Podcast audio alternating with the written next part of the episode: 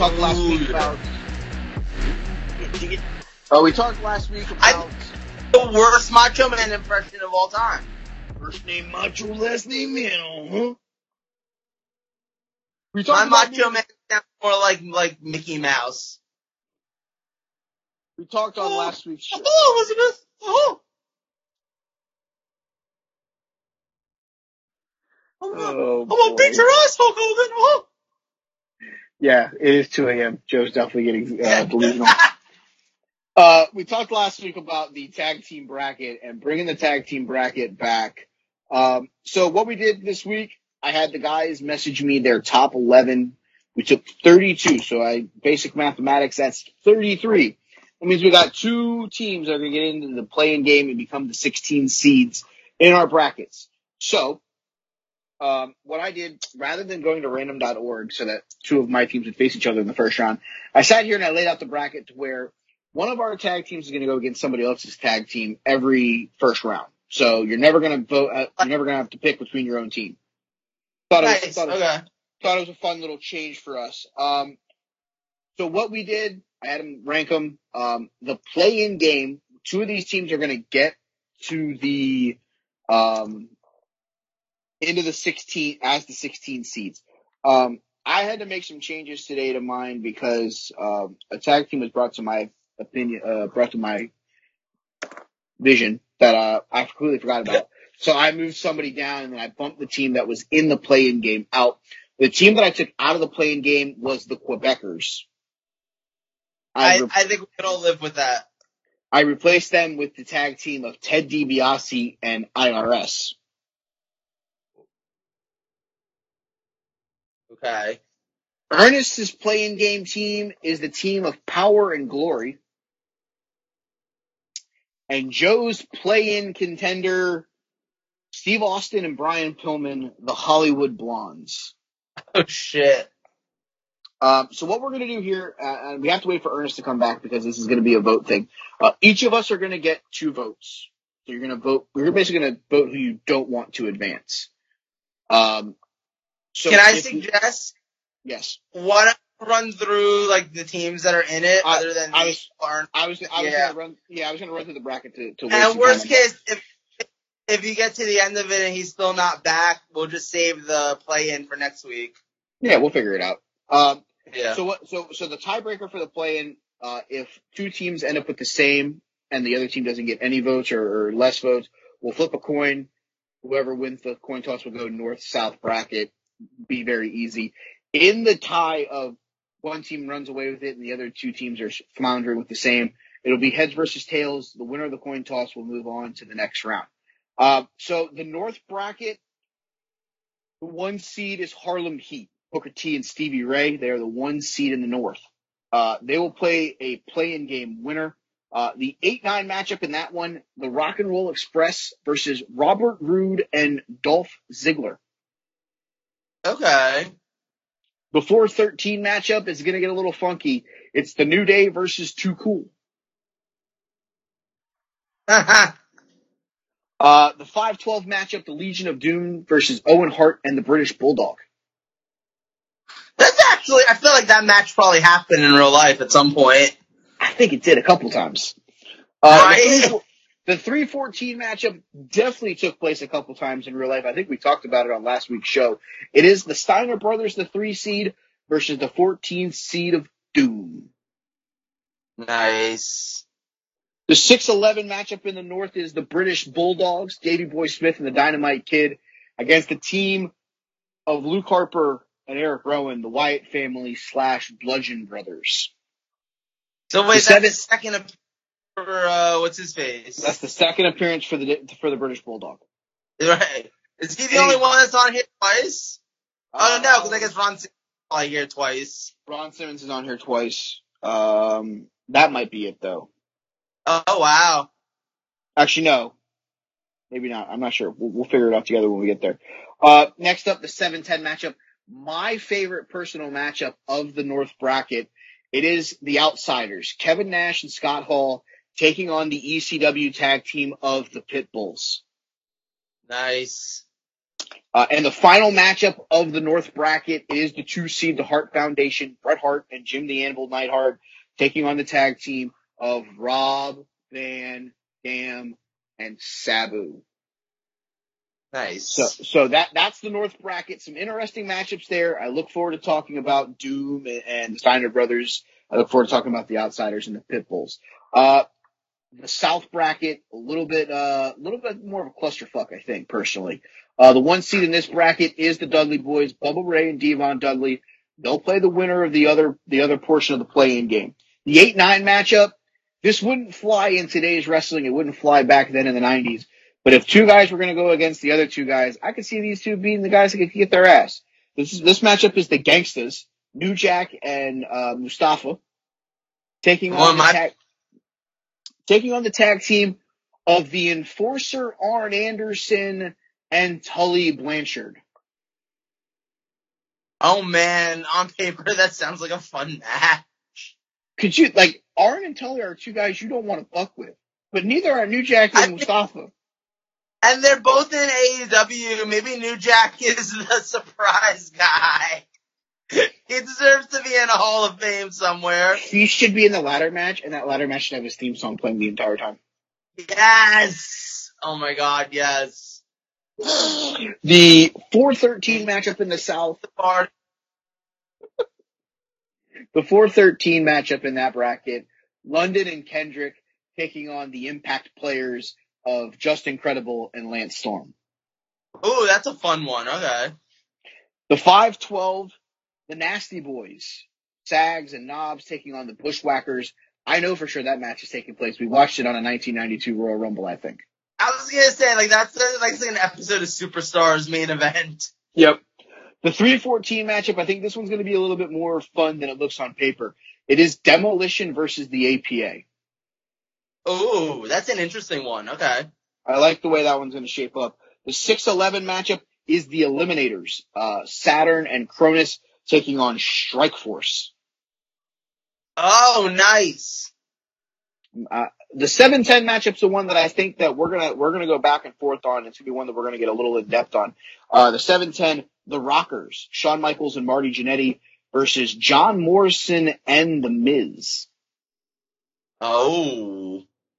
And finally, to wrap up the South bracket, the two seed Usos taking on the powers of pain. Um, it looks to me like the South bracket's going to be a little bit more competitive than the North bracket it, it, at points. There's like that log jam there where you have like APA Demolition, Eliminator Strike Force, Rockers, John Morrison, Mhm. and The Miz. But there's going to be some tough matchups to come through the South uh, to get to Yeah, I'm not even sure way I'll vote on those right now. Yeah. The, uh, so what we're gonna do uh, with the tag team bracket, you know, in the past we've gone through the entire first round, entire second round. I want to do something a little different with this one because I want to pay homage to tag team wrestling. Um, so what I'm gonna do is uh, we're gonna randomly, or I'm gonna randomly this week pick. Uh, what we're gonna do like four matchups per week, just to just to to really go in depth. So I'll randomly pick four. Uh, and then we'll do another four, we'll do another four, and we'll get it through that way. So we can go a little bit more in depth on, on our picks and why we're picking teams over other teams and, and give you guys a little history, excuse me, of the tag teams moving forward.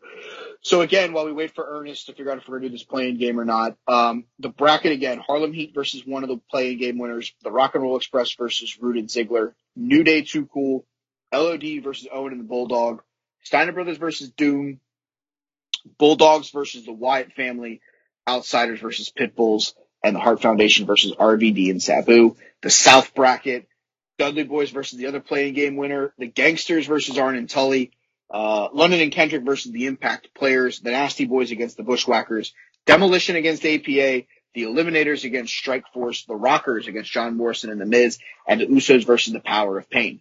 Uh, my 10 teams that, or 11 teams that I nominated, you obviously know that I put, uh, Money Inc. in the play-in game. My other teams included the Dudley Boys, the Steiner Brothers, the, the New Day, the Nasty Boys, the Rock and Roll Express, Arn and Tully, the Pitbulls, Owen and Bulldog, the Impact Players, in the APA. Uh, Joe's teams in no specific order were the Usos, Harlem Heat, London and Kendrick, RVD and Sabu, Doom, Hall and Nash, the Hollywood Blondes, Miz and Morrison, the Wyatt family, the Gangstas, and the Eliminators. So Ernest's teams were the Hart Foundation, Demolition, LOD, um, British Bulldogs, the Rockers, Dolph Ziggler, and Robert Roode. I don't understand that one. Uh, he's not here to talk about it, so that one really fucking confused the fuck out of me when he sent it to me. They'll have to explain when they come up in the uh in, Yeah. their round. I really, I th- at this point we should probably just do the like either do it on the show next week or let's just do it ourselves and just announce it like on Twitter or something. um, Because I don't know if he's coming back, and I'd like to be in bed in the next five minutes. All right, so uh, hold on, let's let's let's. Let's, let's, open up the iPad here. We're going to go on random.org. We're going to put the three teams in. We'll hit, oh, wait a minute. I think I see a hand. I thought Ernest, that was there? a hand. Oh my god, Oh. there's That wasn't that. Oh, he's back. The Yeah, ghost. we'll see. He'll come on last. Yeah. Oh, well, well, well That's we- okay. we- We, we could be done in five minutes because Joe's going to bed in five minutes. Okay. So, so we moved on from the topic. We've gone over the bracket so far Okay. for the tag team. I went over it a second time, hoping that would give you time to get back. We'll do the play-in game right now. Um, I told them we're each going to get two votes. We're going to vote for the two teams we want to move on, uh, and then we'll flip a coin. Heads goes to the the north, tails goes to the south. We'll make it real simple. Okay. Play-in game. Joe's selection is the Hollywood Blondes of of Steve Austin and Brian Pillman. Your pick was Power and Glory. Mine is the tag team of Money Inc., which was Ted DiBiase and Irwin R. Schyster. I made that change earlier today after a team came to my attention that I wanted to put into the bracket, and I took out the Quebecers. So Ooh. the the official picks: Money Inc. That's who you who? No, say I've heard the name in a long time. I'm saying. So the, the the official the official bracket is yeah Money Money Inc. Power and Glory and the Hollywood Blondes. Um, Joe, since you want to go to sleep, we'll let you use your first two votes. You look tired. Sort of. I get two votes. You have to pick two because we got to we got to move two people over. Okay. Oh, well, okay. Uh, then the Hollywood Blondes and our and Money Inc. Before we go further though, Mike, Yes. I thought this is this is only a WWE tag team. no, I text that. I put that in the group chat. I said we were we expanded it to WCW, WWE, and ECW because it's all accessible stuff on the network. I didn't True, throw anybody from New Japan or Ring of Honor or anything That's like that. point. I kept it very accessible to the WWE network, which is going to Peacock. Uh, The cock. yeah, Le- Laycock. The cock. All right, so Joe took the Hollywood Blondes and Money Inc. Ernest, your votes. Same one. All right, so we're just going to go ahead because I'm going to vote for him too. Yeah. So Money Inc. and the Hollywood Blondes are going to go. Um, I'm going to flip this coin real quick so we can pencil in the final bracket. You're going so dancing. can- so that we can move on. Let's go uh, coin flip. All right, so head. If I had to choose two, I would have gone with Money Inc. For the record. Look who's back. Look who's back. We gotta name MVPs and then we're done. Yeah, let's do it. Come on, buddy. We're almost, we're almost done. Like one minute left. All right, so the coin toss is being made right now while it does this. Um, flip the coin. Uh, all right. Yep. All right. So we're gonna put Money Inc. into the top bracket against Harlem Heat, Ooh. and the bottom bracket, the south bracket, will be the Dudley Boys versus the Hollywood Blondes. So the last one again? The blondes against who? The Dudleys. Okay. Um, I'll set. I'll send you guys a picture of this because I Okay. actually did it on a, on a printable bracket, so Ernest can now see it because he wasn't Oh, here for the for the front half of it. yeah, yeah. yeah. Um,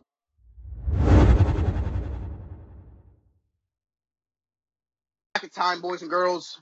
It is March. We updated our brackets last week. We announced the brackets formally. Uh, we had the play-in games, had some fun there, even though uh, Ernest was nowhere to be found because he was dealing with a child.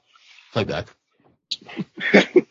Uh, so rather than doing this in order and trying to do it all robot robot, have some fun with it. I've picked four ran, excuse me, random first round matchups that we're going to discuss as my phone tells me that it's about to die. So that's fun. I'm about to go get a cord here in a second. So I'm going to announce the first match that we're going to discuss. Then I'm going to get up and go get my charger so that I can charge my phone. Um, that being said, we're going to start with a fun one from the North bracket. The 7-10 matchup between Scott Hall and Kevin Nash, the outsiders. And their first round opponents. You'll love this one, Joe. The Pitbulls. Ah. So I'll let you guys start discussing about uh, Kevin Nash and Scott Hall Let- and the Pitbulls, The and then I'll be back with it. Let's let's be the ECW Pitbulls, not the fucking Kid Right. Kash and Jamie Noble bullshit that WWE tried to give us. We're talking about fucking Pitbull one and Pitbull two. These men were so tough they didn't need names. Let's let's cut the shit here. The outsiders helped change the industry. Okay, let's cut the shit here. Uh-huh. No, no offense to the pitbulls. But Okay, did they? Hall and Nash. Oh, c- come on now. But, Watch that shit in but- real time, dude. From I May of this shit '96. in real time. I just did. Yeah, that's what I'm saying. Like, honestly, okay, here's the thing. I think Hall and Nash were a fantastic tag team.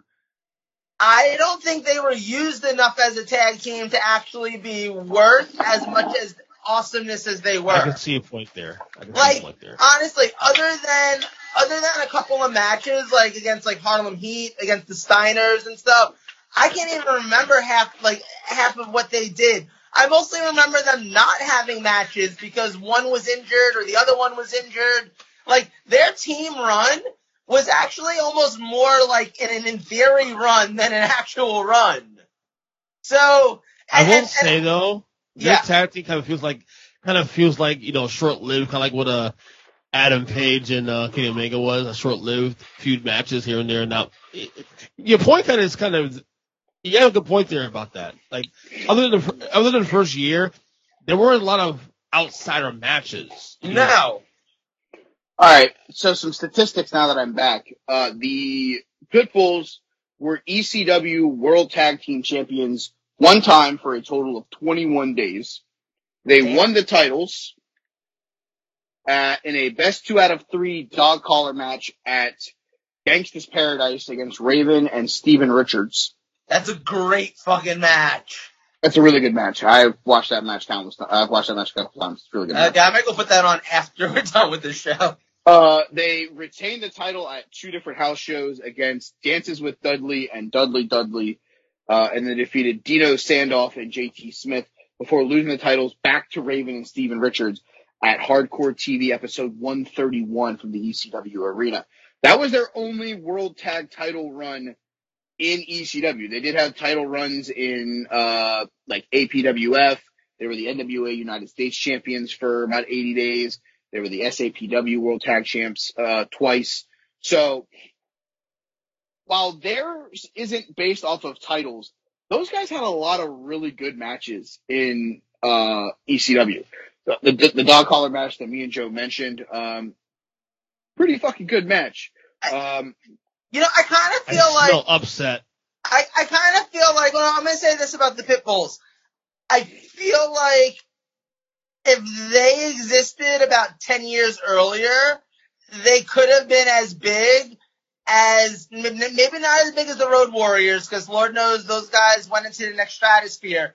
But they could have at least been one of those like powers and pain kind of teams, or you know, one of those teams that like was big, you know, because of like just just the look that they had and the power that they had. I think they would have fit in the NWA circa like 1985 like nobody's business. Mhm. Unfortunately, they existed in 1994 and it was in ECW instead. So maybe it's not something that was the most seen. Maybe it's not something that was the most remembered. I personally love them as a team, but I do understand that Scott Hall and Kevin Nash, like historically speaking, might be the bigger team overall.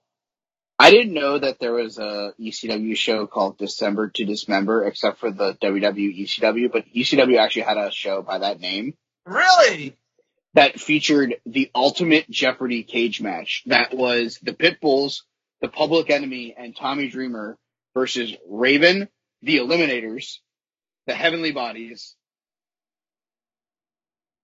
And That, no, no, that was it. That, that, Oh! It was Raven. I was waiting for you to say Brian Lee, just cause. No, no, that was a couple months later that they they. Oh, okay.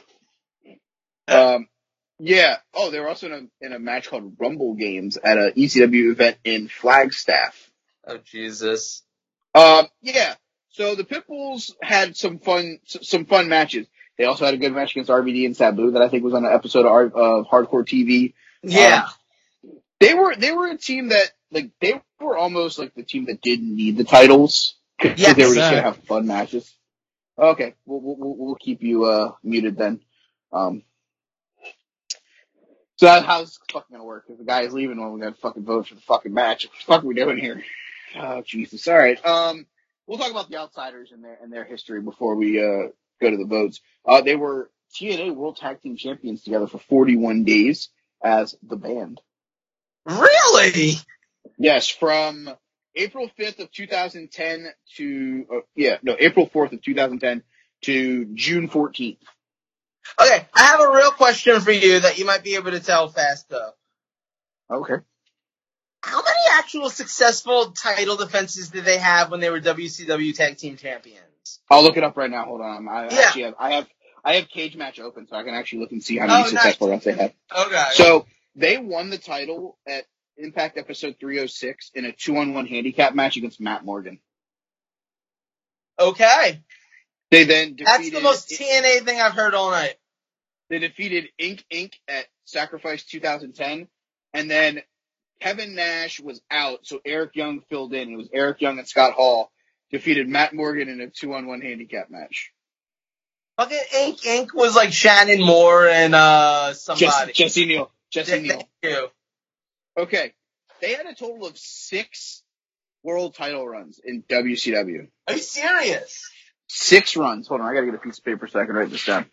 All right, so in their first defense or their first uh, run, they I'm won the title. shocked. They won the titles from Harlem Heat. They Okay. had one, two, three, four, five successful title runs, five defenses. Now here's the fun part. Three of them were on WCW Saturday Night. Which is the equivalent of, of like all the wins on AEW Dark. We're on a mission to serve you and your community with access to great health care. AmeriHealth Caritas Florida is a local Medicaid health plan that is part of the national AmeriHealth Caritas family of companies. We help our members manage their health and connect to community resources. We make care the heart of our work. With us, it's about you. To learn more, please visit www.amerihealthcaritasfl.com. Proudly serving Regions 9 and 11. Unexpected trouble? CashNet USA can take the stress out of borrowing emergency funds. Our fast, secure application process makes it easy to apply online 24-7. Plus, CashNet USA offers same-day funding if approved before 10:30 a.m. Central Time Monday through Friday. Additional terms may apply. Visit cashnetusa.com or tap the banner to apply today. They had two pay, they had two pay-per-view defenses, zero on Nitro in their first run. Are we still on Pitbulls and Outsiders? Yes, because we were wasting time. So you, You walked away so we couldn't vote. The fuck. Uh, the Outsiders in their second def- their second title run had two successful title defenses against the same team, Ace Starling and Devin Storm. I mean, legends. Legends. So what we're doing right now is Joe wanted to see how many uh, title defenses. But now- Uh, You know what? That was, that was really to kill time. Ernest is back. Let's vote. all right, I'm in. I'll Uh, let you guys go. I'll let you guys vote first on this one because I think I know what's going to end up happening here. Outsiders. Come on, dude. You want me to vote next? Yeah. Go for Pitbulls. You know, I, I was really confident in my vote, and then you said the Outsiders were WCW champions six times. I, I can't ignore that to the to the one run that the Pitbulls had. Like, I agree with you that the Pitbulls didn't necessarily ever. That, that confused the shit out of me just now when you did that. I was I You was see it? high for that. Screen? You cannot add fucking technology to this. Why? Wait, you, you don't see Pitbulls? You don't see it? I do. That's what I'm saying. I was I wasn't ready for that. Hi. So We're, Uh, we're okay, learning. Mark- We're learning on the go, Joseph. So I, I I'm gonna vote for Hall and Nash. I really I am. I think that's the right call. Unfortunately, I love the pit bulls, but I'm gonna go for Hall and Nash. Okay. All right. Well, I was gonna go for Hall and Nash anyways, so Ah! I I, I don't want to see how many defenses they had. This this is a fun game. We'll finish that later. All right. So I think the only uh, thing we really should be doing here next is going to who they'll face in the second round. It's the 215 matchup.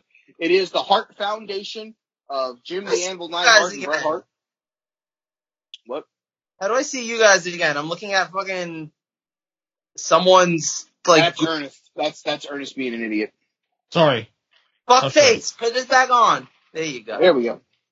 Uh, and their opponent. is still not Sabu. I was trying to show, I was trying to show, I was trying to show you guys porn, but you never mind. I'm, I'm, I'm, I'm, I'm here for you. You and I do not watch Stop. the same porn. I promise No, you that. That's stop, obvious. Stop, stop, stop. Stop what? Way know left. who Sean Cody No is. porn? Stop. This is going way left. There's a whole new definition of tag team going on in this time. Yeah. And it's not that. So you're fucking up Mike right now. Mike's brain's like, what the fuck are we doing here? No, I know what we're doing. I'm trying to stop you before you go down the rabbit hole you don't want to. You don't roll. That Lars. Sullivan? Yeah, exactly. Jesus Christ. Well, let, me, let me share, That let, me share, Fox? let me share a Lars Sullivan picture, please. I'm sorry. Go ahead.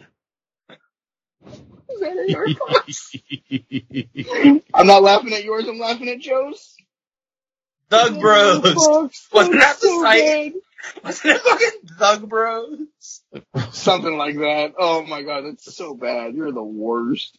Hold on, I gotta fucking find RVD and Sabu. Because speaking of Sabu, the Hart Foundation's first round matchup is against Rob Van Ah. Dam and Sabu. Oh man. This is this this one might be the toughest first round matchup. really? Think so? Oh yeah, oh yeah, dude. You're not an ECW fan, so you're just like fucking Hart Foundation, obviously. No. How do you know? How do you know that? Oh, how do you know that, buddy? Yeah. Oh. Damn, damn, Joe, get in there. Let them know you're here. You Look, I watched know? a really Is, spicy episode of well- Drag Race earlier. our today. listeners there, there's Sabu and RVD. Right there. Yes.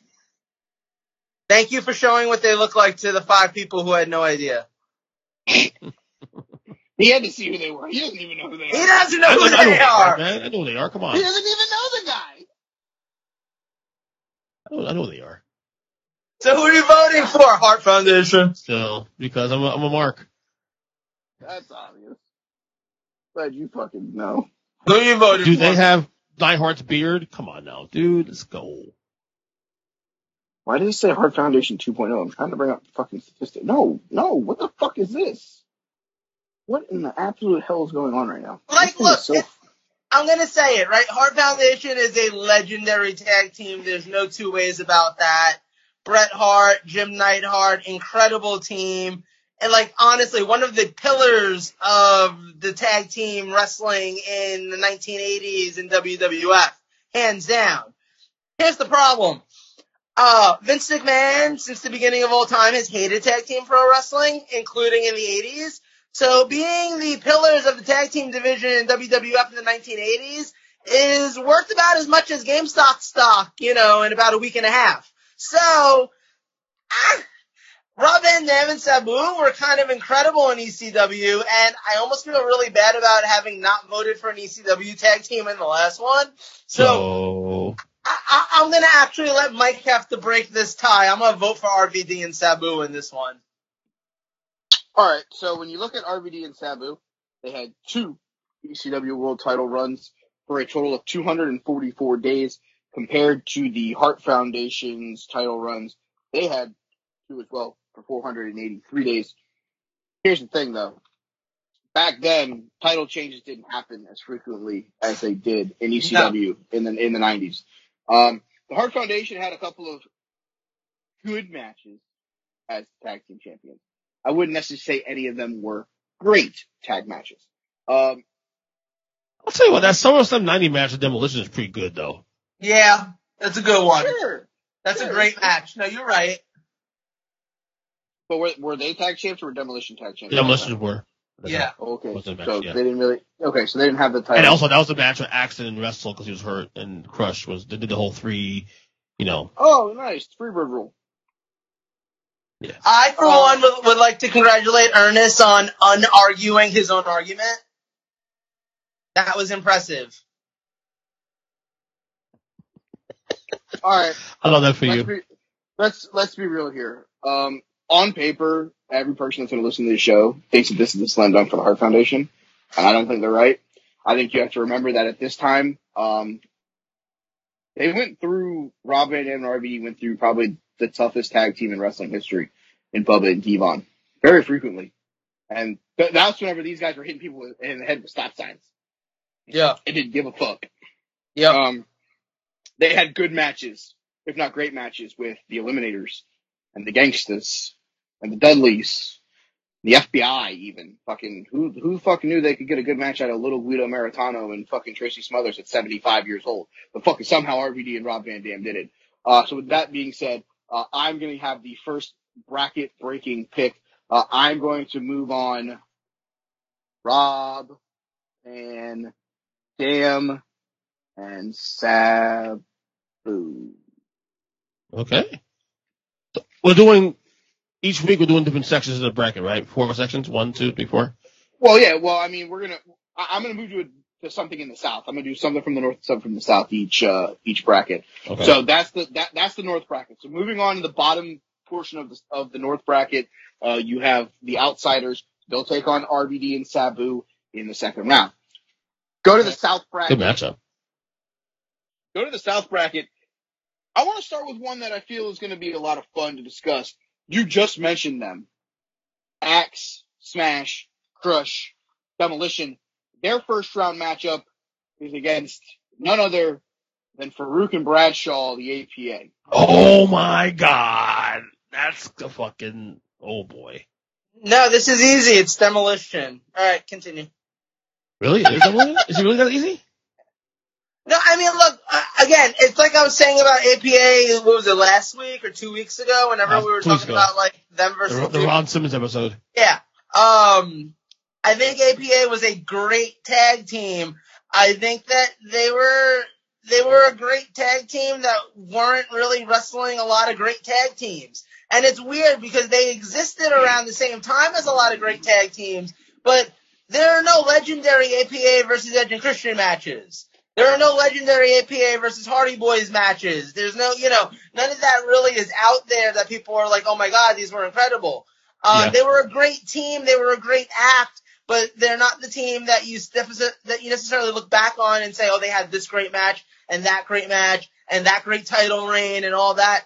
I think you can do that with Demolition. I think you just did that with Demolition. So for that reason alone, like, like I think, I think Demolition, like yes, granted, tag team wrestling in WWF, as I said, never the biggest deal, so that kind of gives it a little bit of a eh. But they were still a pretty incredible tag team, and they did it while a lot of people could have potentially just looked at them and written them off as Road Warrior ripoffs, and that would have been Which the they did, by the way, What? back then. Right. And like that's the thing, like if you were like me or I think even you and, and grew up with WWF and didn't know the NWA, when you saw the Road Warriors for the first time, you were just like, who the fuck are these demolition ripoffs? So I mean like it really goes depending on how you look at it. If you were a WWF fan and you knew Demolition first, they were a fucking awesome tag team. They were always Right. one of my favorites as a kid. I'm, I'm happy to vote for them right now. Let me say this real quick. As someone who actually, especially watched in real time when they when they peaked out in '88 and they won the, Yeah. won the titles in uh, WrestleMania 4, their their run at the top was short. It was just three years, '88 to '90. Yeah. But those two and a half years were, in terms of booking, they were probably the most dominant tag team probably in, in, in, in those two decades because think about the way they were booked. They were booked as monsters, unstoppable In monsters. WWF. Go, you know, they came in, this build up into Mania 4, they destroyed Strike Force. You know, even when they, when they broke up with Fuji, they were still dominant. Got Yeah. back, all that. So they were booked as this monster, all-time great tag team, like on the. Now, I'm not saying they're better than the Road Warriors slash Legion of Doom. They're not. But what I'm saying is that the way they were presented and the way they sustained for two two and a half years was as though there was as as as as legendary and as big as that group. So And- And they Yeah. and they did it all while dressed like really cheap S and M porn models. Yeah, Like, exactly. You know, Um, the promos were pretty good. Also, obviously, too. Um, like I said, they weren't great in the ring, but they had great angles too. Some of the, some of the feuds are phenomenal. I love some of the feuds. I gotta give Demolition, man. Demolition was dominant from for me as a child, from eight to ten years old. They were to me the dominant tag team of, of the of the generation. So it's Demolition for me would also. you voted for them too, Mike, or would you have gone the other way? Uh, I probably would have voted for them as well, but I think it's a lot closer than what you guys have it as. Fair. Um, no, no, no, I don't. I don't think it's actually uh, a, a wide margin. I think what AP has over Demolition now, as I said, is the longevity factor. but I don't think they have the longevity factor because if you remember, Ron Simmons and Bradshaw really didn't become a team until the Acolytes and the Ministry of Darkness, Yeah. and Yeah, then but they were a team and like then by five years, right? I mean that's not really quote longevity in tag team wrestling. But how Um, long were Axe and Smash a team? They were a team longer than that. For three No. years, really. Uh, wow, 80 really? Eight- 87 technically, 87. And then nine, they really ended 91, but after they lost to SummerSlam by 90. ninety it's went by ninety, yeah. It's so out. weird because it really felt like they were around forever. That's But crazy. they weren't though. They weren't. Yeah. But they was, but they were booked as, like I said, the, the, the, three year window, they were booked as the tippy top, tippy, tippy, tippy, tippy, tippy top tag team. You know, it's funny because I feel like it's one of those things where, like, now when teams just kind of stick around way too long, and like, you know, you think back to your childhood and you're like, oh, but Demolition was a team forever, and then right, like, you do the research and you're like, no, they were a team for three years. So then when you look and you're like, okay, but no, like Dolph Ziggler and Bobby Roode have literally been a tag team for like five years now. Like, wait a second, I'm not crazy. This is too long. That's why I kind of appreciate the New Day. That they can still reinvent themselves, still be relevant at all this time. Seems like that. Yeah. All right. All so right. let's- Next one. All right, the next one, as I'm trying to bring up the information on it, uh, Joe's gonna love this one. I can already tell you that he's gonna be a big fan of this one. Uh, it is the 6-11 matchup. It is between the six seed, the Eliminators, John Kronus, Perry Saturn, and a team we just kind of mentioned, Strike Force. my selection too. But I, I know for a fact that I'm the one that picked them in, in the uh, pres- presentation of tag teams. So don't know really too much. I, I mean, no, obviously know Perry Saturn is, but um, don't know too much about Eliminators. Strike Force, I don't know, because they really lasted for maybe a year because they won the tag titles in late '87, lost to Demolition in '88, Mania 4. They broke up. No, they didn't break up. They didn't do shit for a year because Martel was hurt. They come back, do a return match in Mania 5, and break up in the middle of Mania 5, and then they were done. You know? So yeah. it's hard for to really give them much kudos. They- Again, they won a title in '87, but it was what five month reign. That was it. So, you know, give me some stats and eliminators, uh, Mike, if you don't mind. Three-time ECW World Tag Team Champions. They win. Next question. Go ahead. had the titles for a total of 335 days. Um, their first reign, they had, uh, let's see, uh, 21 successful title defenses, including, uh, house shows and pay-per-views and TV tapings. Their second title reign was an 85 day reign. They had 20 successful title defenses in the same thing. Um, cause you know that they were doing all those hardcore TV tapings Right. all at one time. And then their last reign was a 68 day reign. They won the titles from the Dudleys at Barely Legal 97 before dropping them in a two on one handicap match where it was Bubba and Devon versus John Kronus because I think Perry Saturn, uh, was gone at this point um, sounds or he got hurt. Um, the last title match that they had together as champions was WrestlePalooza 97. They defeated the Dudleys of Bubba and Devon. Uh, Kronus defended the titles twice against the FBI in handicap matches, um, before dropping it back to the Dudleys in a handicap match, a four minute and 15 second match. Uh, obviously to probably just get the Dudley Boys the titles back because Saturn was gone. Um, yeah, uh, I don't, I don't think there's any way that I'm not voting for Kronus and Saturn here. Exactly. Um, uh, these guys, and here's the thing, like, even when they weren't tag champs, their matches with the Gangstas and Dudleys and, you know, even like Raven and Stevie, you know, I think they even had a decent match with the Pitbulls, RVD and Sabu. I think they got Oh, in yeah. there with a couple times. So I think like this is something where like if you look up four, like you put four guys in the ring together that are going to have a dynamite match, give me RVD, Sabu, Kronus, and Saturn. And I think like Yeah. you'd, you'd be strike, you'd be striking matches to, to the fire every time. And I think that's something that, uh, is a big thing. And I think that this is something that Kronus and Saturn have a shot here to bust a lot of brackets and make a deep run.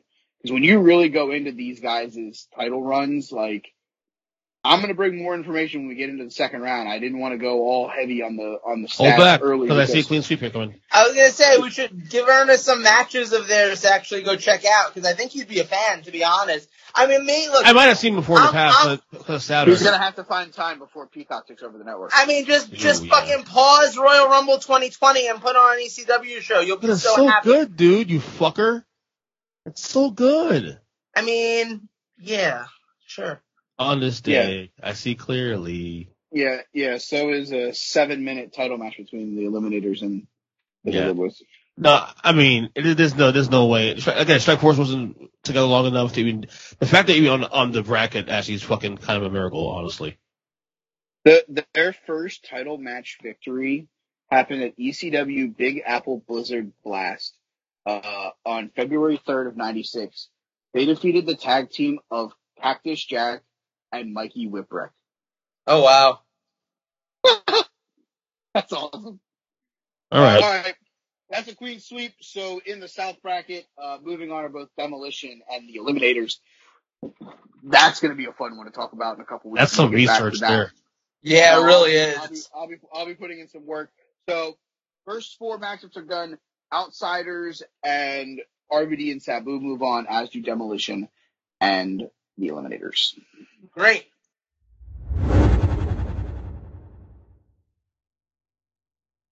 All right, bracketology.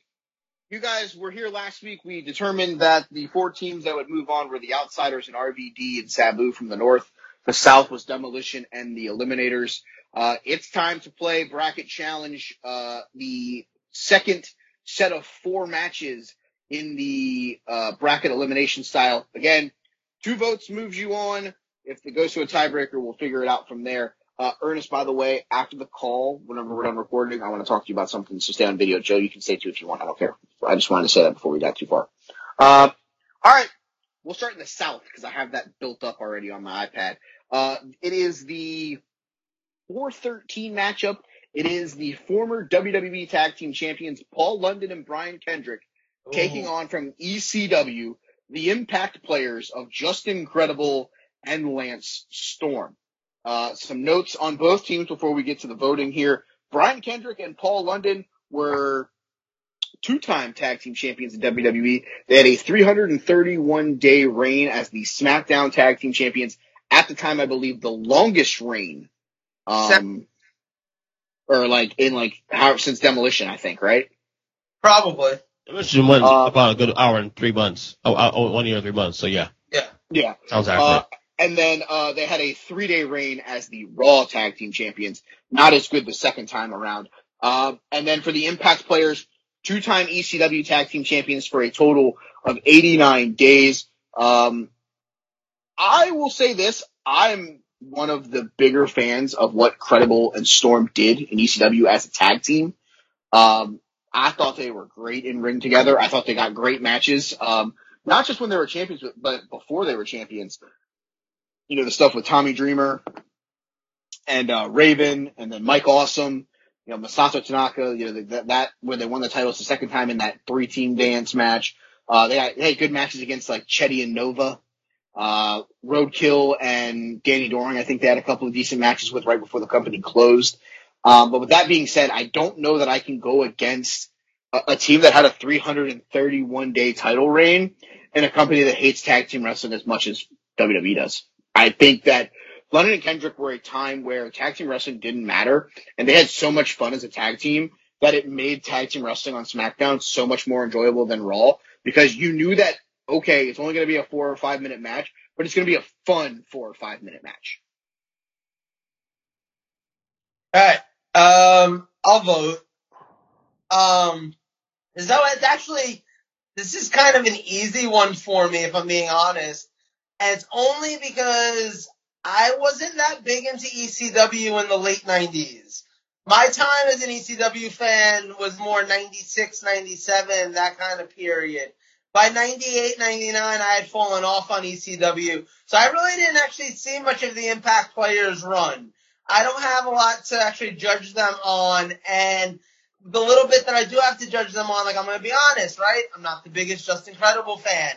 Um, I think Lance Storm is great, obviously, but you know, I, I just I don't have enough to judge them on. And at the same time, I'm a huge fan of London and Kendrick. I'm a huge fan of them as individuals. I'm obviously as as a long term Ring of Honor fan, as someone who's been a Ring of Honor fan since day one. I, I'm very familiar with both London and Kendrick. They're basically they were basically the best tag team to exist in NXT about a decade before NXT was a thing. You know, they, if they had existed right now, they would be literally one of the top teams on the planet. Yeah.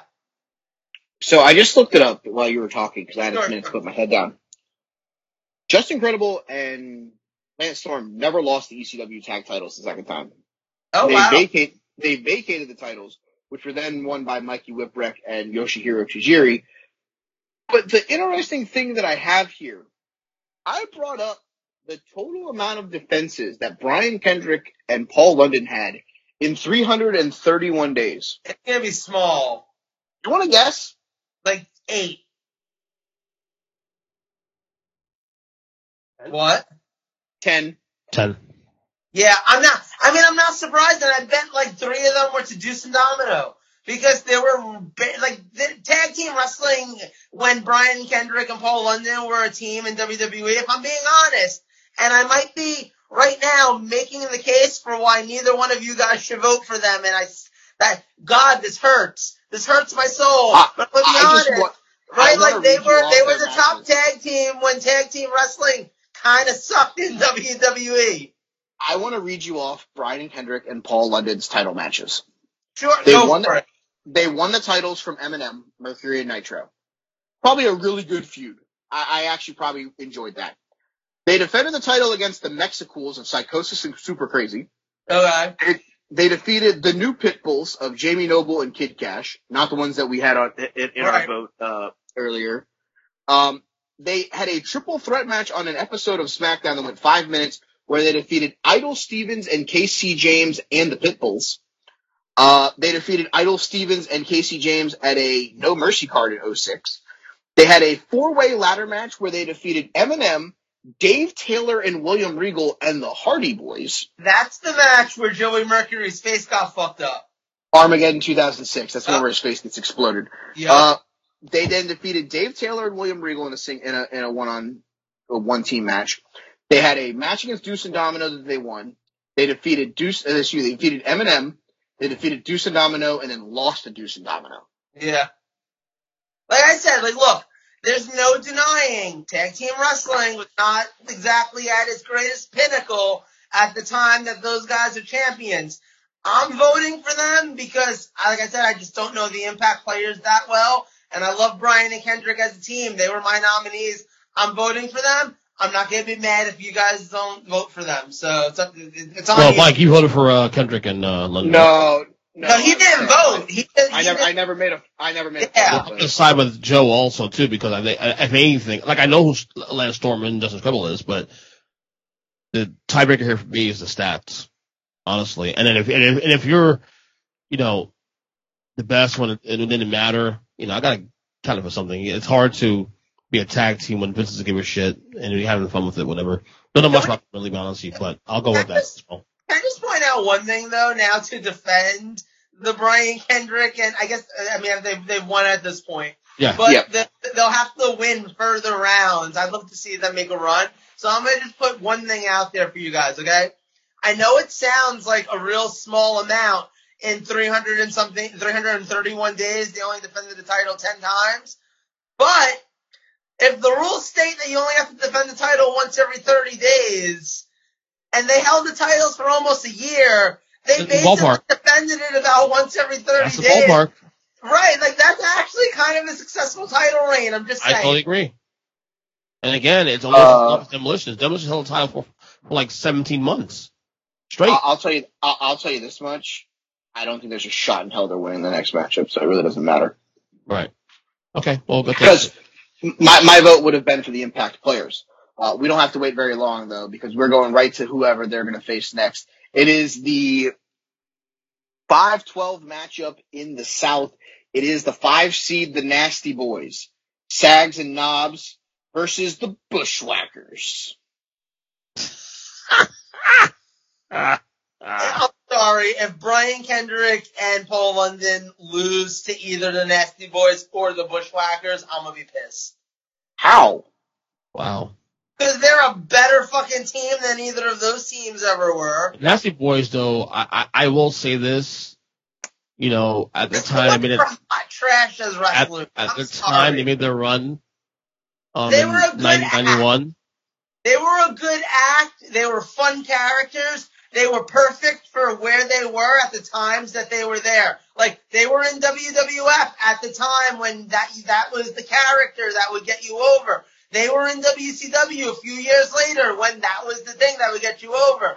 Like if the Nasty Boys had showed up for the first time in 1999, they wouldn't have been a fucking Yeah, success. the Tag Team 89 was fucking dominant, dude.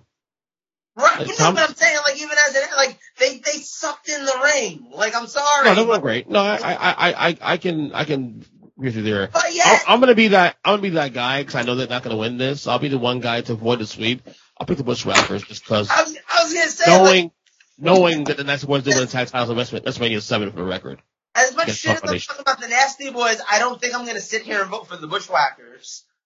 I was gonna say, I was gonna say, if you literally just swung vote so it wasn't a sweep, and you picked the fucking Bushwhackers, and we got a team that held the fucking uh, WWE titles for 155 days with like 12 defenses, and the team that held the WCW tag title that had like 11 defenses for 200 days, you're both fucking fired for bracketology. There's no way the fucking Bushwhackers should beat the fucking Nasty Boys. No, No, no, fucking I, I agree. Look, No, I, I'm look, assuming. look, Wait, wait, wait, wait, wait, wait. I'm assuming you're both picking the Nasty Boys. That's all. I mean, look, does the way you Bushwhackers were- also count the sheep herders? Sure. Wait, wait, wait, Joe. Who are you choosing here? I mean, I'm I'm choosing the Nasty Boys, Okay. but to be fair, if you were also counting the sheep herders, they are more of a legendary tag team. Like they do deserve that credit. But I like I mean I'm not voting for the Bushwhackers. The fucking Bushwhackers. Even when I was a kid, I wasn't a fan of the Bushwhackers. They, they, they were comic relief, man. It's, it's, na- it's nasty boys boys, suck dude. as wrestlers. Let's be It's, it's perfectly nasty boys, dude. Nasty boys. Hey, come on. I mean, the Bushwhackers is fun. Nasty boys won titles. It's Hard Foundation. Let's go. Bush- Clean sweep. the Let's go. Nasty Boys got to where they were because fucking Hulk Hogan's like their BFF. Yeah, I agree. Well, we're gonna have a fun debate because I think the Nasty Boys versus London and Kendrick is a lot closer than what you think it really is going to be. But we'll have a couple weeks before we get there. I, I'm Okay. gonna send Ernest like a fucking fruit basket so he votes for London and Kent. I was gonna say, I was I gonna might say, do that. do I hate nasty boys, so I I was might gonna say, that. what do you do? Send what do you do? Send him their three matches that went longer than five minutes and see if fucking he can no, enjoy those no more. bribery. I'm bribing him, not trying to get him to watch wrestling he's not gonna watch. Is, that, is it Royal Rumble, tw- uh, Royal Rumble 2020? Right? Like, No. they, no, they, no sale, motherfucker. like did they wrestle? did they wrestle Brock Lesnar? Then he's not interested. 13 match. Did they wrestle Big O? Then he's No, not interested. exactly. Where's Essa Rios at? We need him. We bring him back. Who? All right. We're gonna go to the north now because you just told me who whenever I mentioned Essa Rios, who is like the greatest Sunday Night Heat wrestler of all time. What the fuck is wrong with you? Many things. I, I got him the fucking story on that one. That was great. Awesome. All right. The North region will start the 314 matchup. The three seed Rick and Scott, the Steiner brothers, their opponents for this one. He's already had one of his teams, I believe, eliminated. Yep, he was eliminated last week. That is Ron Simmons. His tag team partner this week is Butch Reed. It is the- Uh, for tough. longevity alone, I'm voting for This the is tough. This is tough. Because I, I'll tell you what, the Steiner brothers, as we as we go years beyond their peak, they become so underrated. They really do.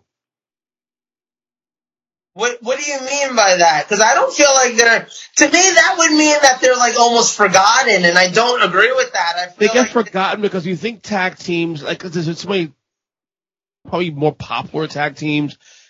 You know, I think Steiner Brothers when I think of that. It's one of the reasons why, like, this is an easy one for me, actually. Like, if, if you ask me to name, if you just walked up to me and were just like, name five wrestling tag teams of all time, go. Steiner Brothers is probably one of the five that's coming to my head. well, for, well, well, you and I are also diehard wrestling fans, especially that era.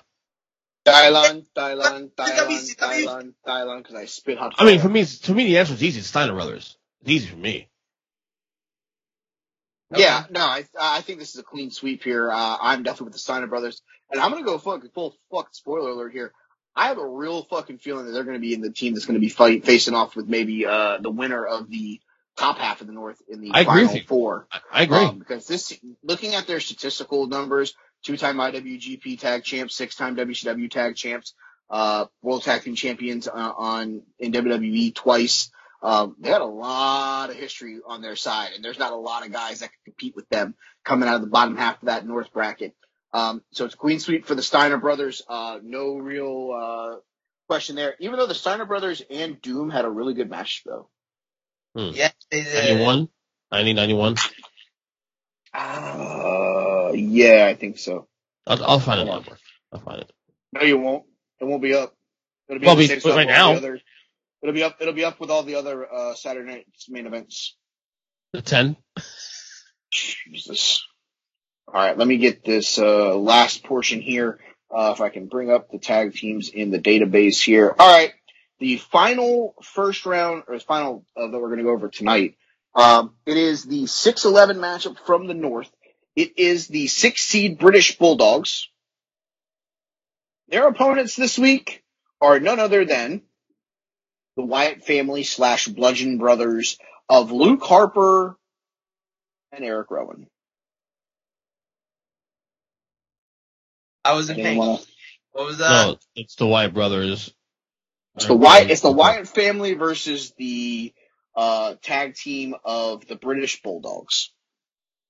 Oh. Um, I mean, oh, that can go either way. That's a, that's, uh, oh wait, I found the match. The the Doom match. Yeah, I found two matches actually There's. From 89 and from 91. Classic All right, champion. so before- oh wait, Havoc. Um, All right, so this is actually easy before, for me, before, before we go. Oh, it is okay. I'll let you go, and then Yeah. I was going to go over some statisticals. well, go, go, no, no, run it out. Run, run the numbers out before we go. All right, statisticals. Uh, the tag team of the Bludgeon Brothers of Harper and Rowan, they had that one title reign on the SmackDown brand where they were champions for 135 days. They also held the NXT tag titles for 49 days. Um, the British Bulldogs, they were Stampede International Tag Team Champions twice, uh, and the WWF World Tag Team Champions, uh, one time for 294 days. Yeah. It's a good reign to have him, 86, 87. It was a good reign, actually. no. The Bulldogs were fantastic. I mean, hmm to be really honest.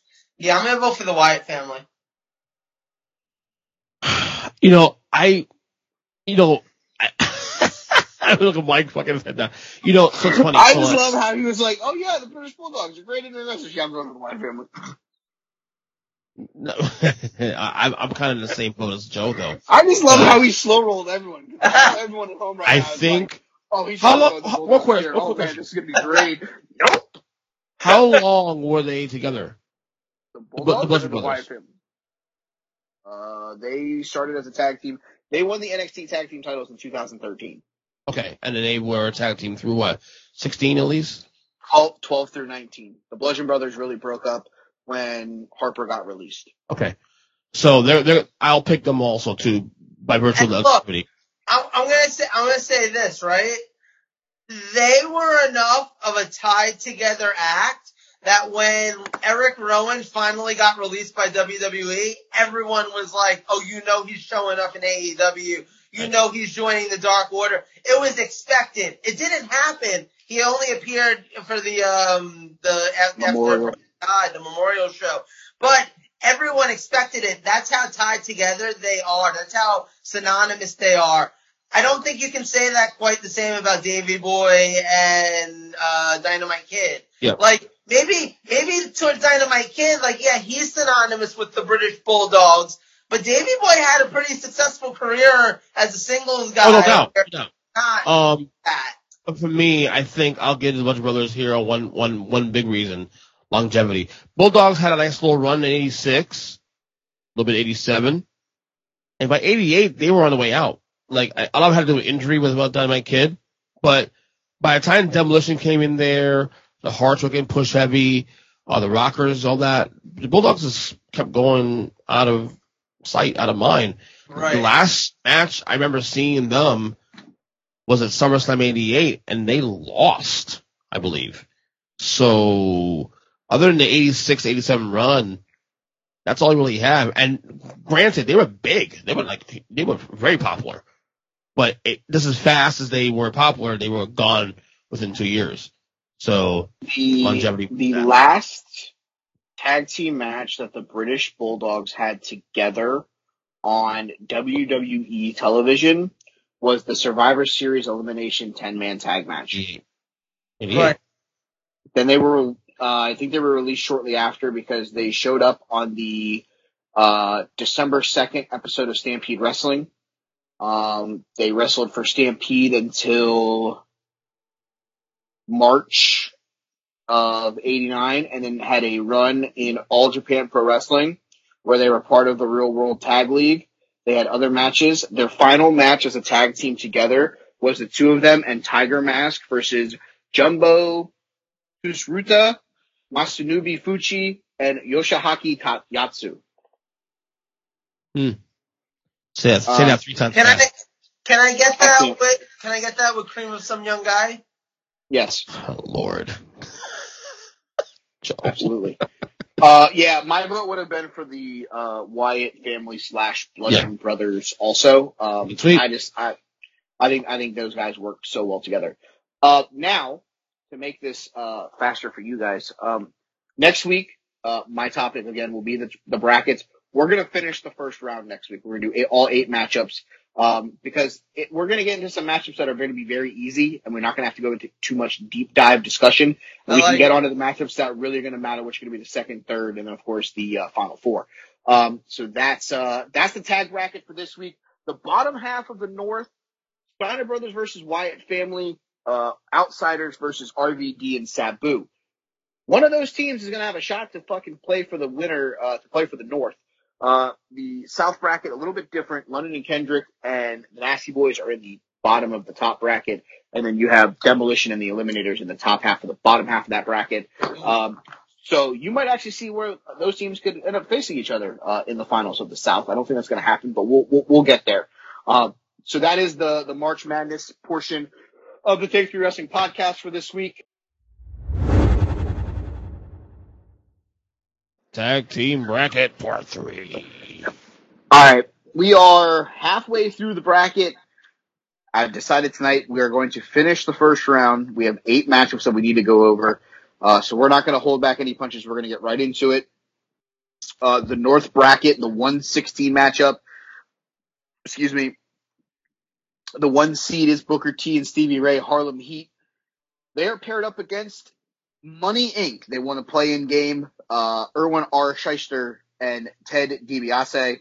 Uh, for those of you that don't know, IRS and DiBiase were three-time WWE Tag Team Champions for a total of 411 days, whereas Harlem Heat were 10-time champions in WCW for a total of 470 days. Um, I think this one on paper could be a lot closer if you if you started to look into things. I mean, obviously, my vote is going to be for for Booker and Stevie. Um, I think they were the the longer duration as a tag team. Obviously, um, and DiBiase got together towards the end of Ted's in ring career for WWE. Um, but this is a lot closer than I think people actually think it is because of the title run that IRS and DiBiase had um, in WWE. Um, let's see, they let me go back to their little tab here. Uh, the 411 days. Uh, the second reign they had was the 244 day reign. Um, you know, they defeated the natural disasters at Wrestle Challenge to get the, the titles. Um, and they had, eleven successful title defenses, or excuse me, twelve successful title defenses before losing the titles um, to the Steiner brothers. So I mean, I think I mean- that I think this is a lot closer than, than people will get will, will say it is, but uh, that's me. Seems like the Harlem Heat uh, tag team title uh, uh, reigns were like hot potato, pretty much. Uh, 400 plus days and 10, 10 uh, titles. well, let's look at it. 164 the first time, 28 the second, a day the third, It's like 100 era. 100, 117 the fourth time, 30 days the fifth time, 58, 26, 9, 36 in their final reign with one day. Hot potato. That said, I don't know I'd necessarily say hot potato, but I would definitely say that they didn't have the long withstanding reign. didn't Can- have the can I demolition just- reign. Can I just say something? I'm voting for Money Inc. Ah, Ernest, it's on you. Oh, well, like I said, I do agree with Mike. It's a lot closer than people give it credit for. Um, the for me, the tiebreaker is more so longevity. You know, Money only lasts what two years, if that. Um, so I'll give Harlem Heat. Uh, Yeah, ninety two to ninety three, and maybe ninety four. That's it. yeah. So, um, I just really liked them as a kid. I did too. Like, I did too. yeah. And, and I love DiBiase, obviously. I'm a big DiBiase, DiBiase guy. So, uh, but I gotta go Harlem Heat though, because longevity. Yeah, fair. All right, so that means that Harlem Heat is moving on. Let me bring up the next. Uh... Nope, didn't want to do that. The next matchup is going to be the Rock and Roll Express. They are the eight seed in the North bracket, taking on the current SmackDown Tag Team Champions, uh, Dolph Ziggler and Robert Roode. I mean, this should be easy. Uh, Yeah, I'm sorry, but like, literally one of the most legendary tag teams of all time, and then the Rock and Roll Express. Like, I don't know how you expect me to pick between those two. That is hard. No, I'm gonna, I'm gonna take the Rock and Roll Express because Swerve did it. literally one of the most legendary tag teams of all time. Like, I like Ziggler and Roode together, but at the end mm. of the day, I don't. I think in 20 years, when Mike and I are on a podcast and randomly watching pay per views from 2021, we're gonna be like, "Oh shit! Did you remember that Roode and Ziggler were a tag team?" Yeah. Like, I, I feel like that's the reality, and I like you'll never say that about about the Rock and Roll Express. And I wasn't even an NWA fan back then, so like, but I'm still voting for them because come on. I'm not an NWA fan either, but I know who the Rock and Roll Express. I knew who they were as a kids. I mean, if you ask any pro wrestling fan who's been a fan for 30, 40 plus years, Yeah. they'll probably tell you that the Rock and Roll Express is one of the top 10 greatest tag teams of all time. Right. Like literally, everyone might not know who the members are, but you know who the Rock and Roll Express are. Exactly. Yeah, which which which Rock and Roll Express are we talking about this time? Can we can we specify? Yeah, no, def- it's definitely the Rock and Roll Express. Clean sweep. Yeah. Clean sweep, yeah, Yeah. of course. Uh, in arguably what will be the easiest matchup we talk about of the entire night. Easier than Dolph Ziggler and Robert Roode versus the Rock and Roll Express. Oh, just wait, you will say I'm right. The four seed in the North, the current Raw Tag Team Champions, four-time Raw Tag Champs, four-time SmackDown Tag Champs, WWE Tag Champs, uh, the New Day. Their opponents. I woke up at least three rooms just now. The, their Okay. opponents, one singular 27 day reign as WWF World Tag Team Champions. Scotty 2 Hotty and Brian Christopher Too Cool. By the way, their original theme song's amazing. I put my son Eli's obsessed with that song. I love that for him. I love Did- me too. is- I do. Is that is, is this not easier than the last one? I mean, I don't know what oh we're my doing here. god! I don't know I'm going too doing cool. I'm going. I'm going too cool. Come on now. You're an idiot. I know. Come on now. No, it's just a new day, man. You know that. Yeah, it's an easy one. I was gonna say, I think that was a little bit easier than the That was last. an easy one. Too cool. it, it was a thing. It was a thing. Like yeah, no, Savio I mean, like. I'm, I'm not even mad that Too Cool is like in this. Like, I feel like they belong in in in this, but they In don't the- belong moving past the first round. Like, I don't even know that I would have given them the nod over Ziggler and Roode. So you're kind of right. Yeah. Um, all right. Oh god, he's playing the fucking theme song. Where's Rikishi at when we need him? all right, final final matchup of the of the North bracket. The Are you talking about? bracket. Are you talking about TNA legend Junior Fatu? Yes. Fatu. How did you know? I did it for the Rock. I did it. Did it for the Rock. all right, final first round matchup of the North bracket. It is the Road Warriors, the Legion of Doom, uh, Hawk and Animal. They are going to take on the team, and I really love these two as a tag team together. And you know, I don't know why. Uh, it is the pair of Owen Hart and the British Bulldog. Oh, they're good. Oh, this is okay. So, I think it's clear who's going to win this one. Obviously, it's got to be clear. But God, Owen and British were really, really good. They were a really good team. Seriously, they're really good. They were champions one time for 246 days. They won the titles from the Smoking Gun at In Your House 10 Mind Games. They held the titles from September of 96 all the way until May of 97, end of May. They lost the titles to the unholy tag team of Shawn Michaels and Stone Cold Steve Austin Yep. at a Raw is War in Evanston, Indiana. Okay, so I'm gonna make this argument, and I'm voting for the Road Warriors, Yeah, oh so am I. obviously. But here's my argument, okay? Owen Hart and the British Bulldog felt like two singles guys put together as a team. Anytime Hawk or Animal ever kind of got a singles run, it felt like a tag team wrestler being put into singles matches. I think there's an important distinction there. Yeah, of course. Yeah. So what you're saying is Owen Hart and the British Bulldog are the Adam Page and Kenny Omega of the AEW roster. I mean, And- yeah, kinda. and Matt and Nick Jackson are the Road Warriors of the AEW Correct. roster. That's where a- if they ever have a single push, you're gonna Mike. you're gonna like so they're a tag team that, that one of them's hurt, right? I mean, I don't think anyone has ever compared the Road Warriors to the Young Bucks in the history of anything before ever. So I'm impressed by that because you're also just not that's wrong in your comparison. Thank you, thank you. Golf claps for everybody. Thank you, thank you. Um, interesting stat here though that I wanted to discuss. Um, they held the WWF tag titles twice. They were the, the the Legion of Doom. Oh, They were never the WCW World Tag Team Champions.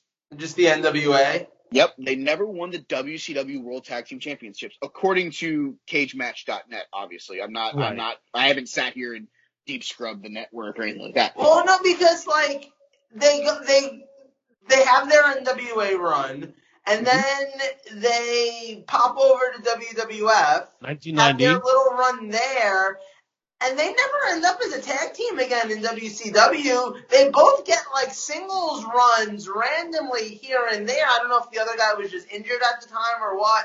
But they never, as far as I can remember, end up as a tag team again in WCW. But they do both end up in WCW at different times trying to be Mhm. singles stars and then end up back in WWF where they become a tag team again and Sunny is their manager and yada yada yada. But like, And it draws. Right, exactly. Like, like you know, you it kind of makes sense actually, just because of the timing.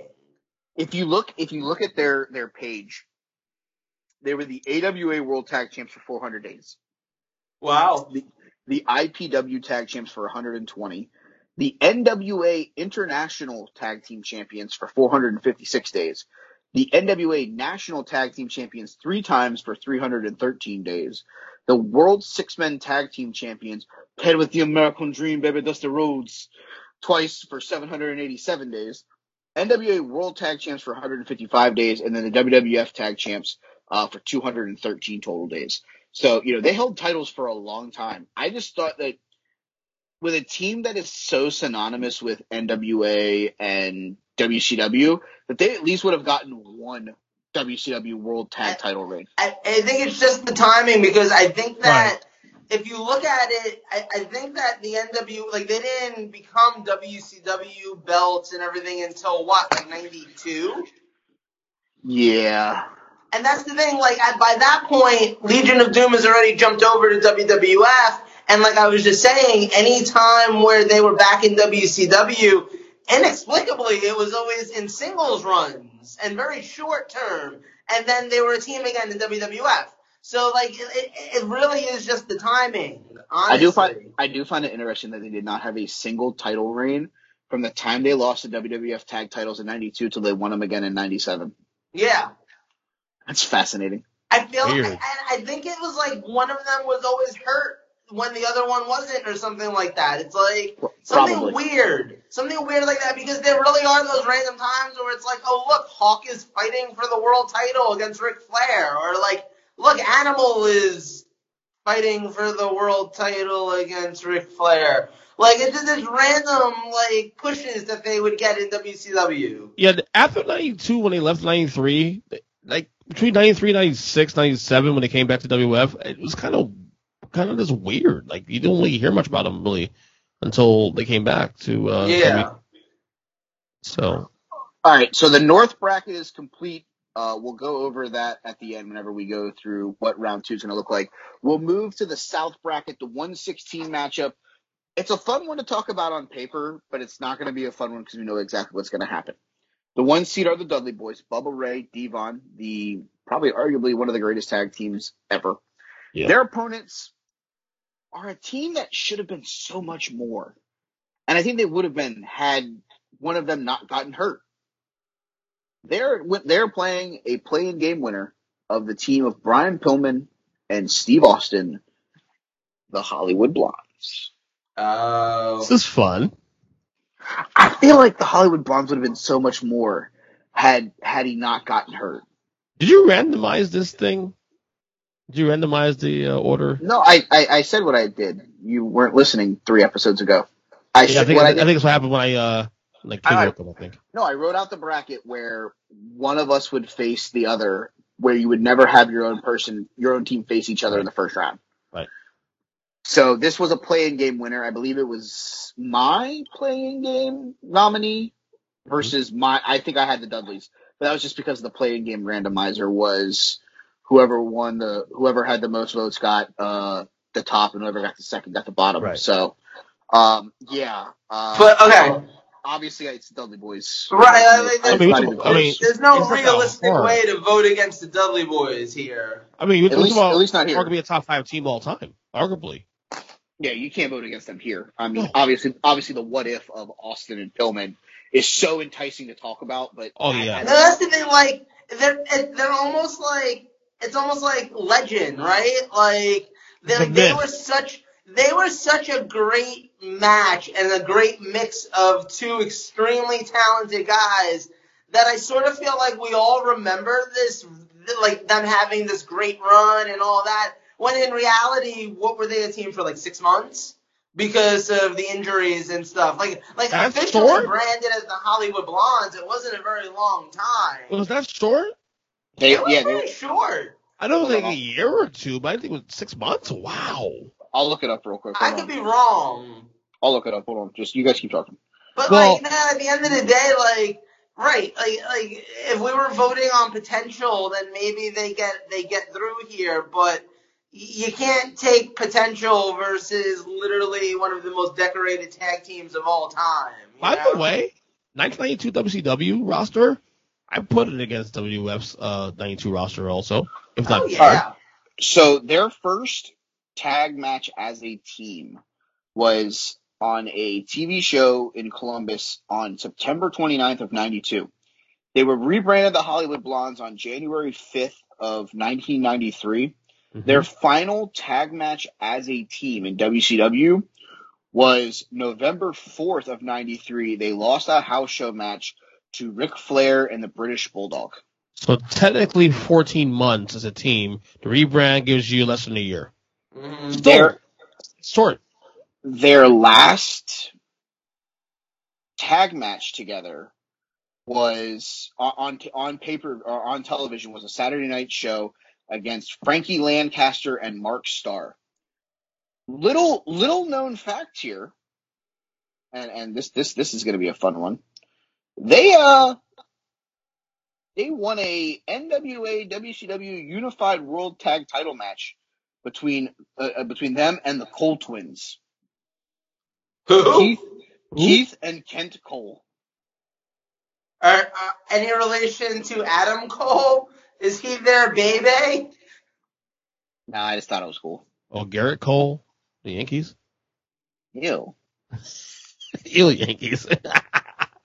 Uh, uh, all I'm saying though is I do think it's interesting because I do feel like sometimes wrestling fans have memories that are total like Mandela effect kind of memories. of course. Like we all, like I swear to you, we all have some memories of the Hollywood Blondes being this incredible, successful tag team, and then, and then you look at the stats and it's like, oh, they, they weren't around that long even. Like, man, we said this about Demolition a few weeks ago too. Like, Mhm. feels like they Yeah. were an act for like 10 years. They were an act for about two and a half. Oh, you yeah. know? yeah. So, I mean, it, it's kind of an interesting phenomenon in and of itself, but obviously it doesn't Right. Yeah. All right, this one should be fun. Joe's gonna like talking about this one. The Okay. eight nine, the eight nine matchup in the South region. The eight seed, the Gangstas, Ooh. New Jack, Mustafa. Their opponents, the nine seed, the Brainbusters of Arn Anderson and Tully Blanchard. This is gonna be fun. That is a styles clash right there. Yes. Um, for those of you that don't know, uh, the Gangstas were two-time ECW World Tag Team Champions, and they were SMW Tag Champions once. Their opponent, the Brainbusters, were two-time NWA World Tag Team Champions as part of the Four Horsemen, and they were WWF Tag Team Champions for 76 days. One time. Beat Demolition, by the way. Okay. Okay. They, er, they beat Demolition, dominant So, Demolition. okay. Okay. Hear me out here. I'm aware of the fact that Arn and Tully are arguably one of the greatest tag teams of all time. You look at them, you look at their body of work. Obviously, they were part of the greatest faction of all time with the Horsemen. They were a central part of that. Uh, they're the reason why teams like the Revival exist today. They're the reason why tag team wrestling is as successful as it is. Again, they're another one of those teams that I feel like people remember having been around and been more successful a lot longer. But like, look, like the Brainbusters, their WWF career is like a cup of coffee. You know, they weren't around that long there.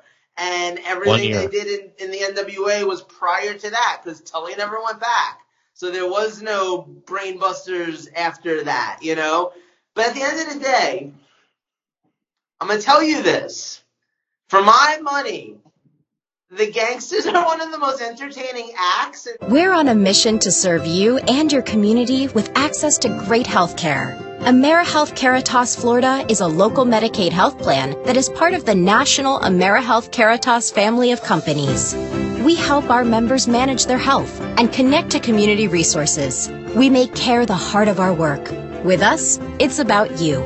To learn more, please visit www.amerihealthcaritasfl.com. Proudly serving Regions 9 and 11.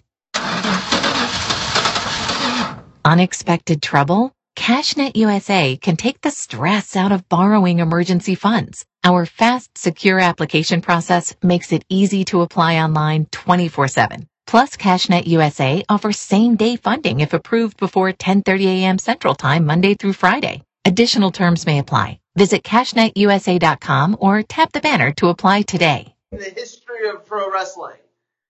Because they were uniquely themselves. They came out, their music played for like 10 minutes through like half the fucking match.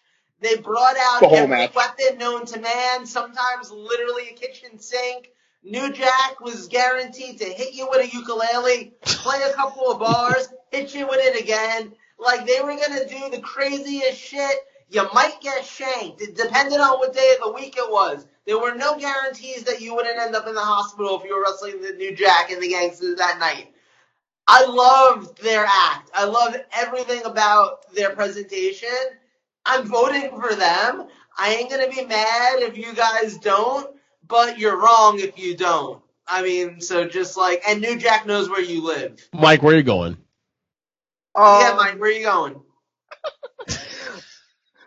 My my big thing here, and Joe knows I have a very fond place in my heart for for New Jack and, and Mustafa as a tag team.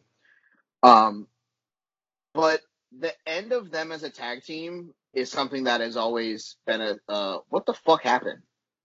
Like they Did won the Mustafa go to jail or New Jack went to jail? One of them went to jail. it was it was Mustafa who went who disappeared because New Jack ended up losing the tag titles with John Kronus when they were the Gangstanators. Right, The but Saturn jumped to WCW. Correct. Um, so like the thing that I always like, I, I know. woo, woo. I'm sorry to interrupt you. Can I just say though, since now you brought it up, I don't think there's a more perfect ending to the Gangstas than one of them going to prison and that being the end of their tag team. I just want Oh, to for the course. I actually want to see if he went to prison or if he just like wanted more money. Like that's more or less what I want to see. I mean, everybody wanted more money from Paul Heyman. That's, That's that true. was the thing. I just, I just, because it was so, it was so weird. It was like they won the tag titles, and then he was like, "All right, I'm out." I'm like, "What? What are we doing?" No, The team split. Ni- the team split in '97 when Mustafa left ECW. He just straight up left ECW. When did they start? What year? They were, they were around from like because they were in Smoky Mountain Wrestling Right. before that also. So they were around Right. from like 93, 94. 94. Okay. They were a team from 94 to basically 97. Um, and then he went on to basically leave, and that's when New Jack became like really fun to watch wrestle because that's when he started hitting the guitar, the the, the Yeah. bow guitar But I mean, like, just the whole act, like the music playing through three fourths of their match was everything to me. Like, honestly, that wouldn't work if WWE ever tried to do it in like a big arena or something. But do it on NXT. Like, give me fucking like in in Full Sail when fans are back again or whatever. If they continue doing it where they're doing it now, whatever. But give me like fucking somebody. Like, none of the acts there right now work. The Street Profits would have worked for this at the time. Or like, um, I mean, there's not any tag teams right now that are very inspiring out there in NXT. But like, I just feel like that it's an act that just is so much energy and so much fun, and that's what wrestling is at the end of the day. Like, yeah, like I, I love it if you can convince me that an arm drag or a headlock actually looks painful, and like I'm into that. Daniel Bryan's my second favorite wrestler of all time. Like, totally agree. But wrestling's got to be fun, and New Jack and Mustafa they made it fun, or or else. I kind of want to vote for them now. Too. I mean, you should. You're making a case for it. You got brainbusters, right, uh, Mike? I haven't really. Because let me ask you a question. Outside the one year run with Vince in 89, 88, 89, um, did I know they're part of Horseman, obviously, but did, did they do other things as a team, like exclusively Tully and, and Arn? I mean, they they- had right? stuff, they, they had stuff as as the Horsemen in Right. NWA. Um, and then I think Tully basically fell off the face of the earth after the after he left WCW after he left WWE because he he had already burned his bridge in WCW. They weren't bringing him back after Yeah. the way the way that ended. Because you, you, 'cause right now you're making a case for me to pick the Gangstas. I- like I, I mean, like I said, I think that I think if you, if, if you look, you can make this, you can vote however you want. Obviously, we all bring our own decisions to this. Tully and Arn are an incredible tag team. If you're looking at just quality wrestling, yada yada yada, they're incredible. They're one of the standard bearers, no doubt. But I do think they're remembered as being a lot more successful than they actually were. I think that they're remembered as being a bigger deal than they actually were. And at the end of the day, New Jack will fuck you up. So like, I just, I just think that that deserves some consideration. Um, I obviously know Brainbusters one year, the one title reign to beat Demolition on Sunday's main event in July. Um, there- there'll be some stats on Gangstas, tag team time, tag team titles and whatnot. New Jack has also had sex with Terri Runnels. That's right. Okay, that's it. Uh, the, the answers, answers is for me. I made it easy for Mike. I made it easy. You didn't Let's make it easy. You didn't make it easy for me. I mean, they were the Smoky Mountain Wrestling Champions for 71 days, and they were the ECW Tag Champions for 139 days. Because Um, Brainbusters were only tag tag, tag title champions for like what? I think 50, 60 something days. One in July, lost in November or October. 70, 76 days. There we go. So, gang- Gangstas Um, it is. I'm looking at their title offenses. There's a bunch of them that are that seem entertaining. They had a match at the Doctor's Inn where they won the titles. They defeated the Bruiser Brothers, Don and Ron Harris, the Eliminators, and the Samoan Gangsta Party to win the belts. They defeated the Eliminators at Natural Born Killers in a steel cage weapons match That match is great. before losing them back to the Eliminators at Hardcore TV 193.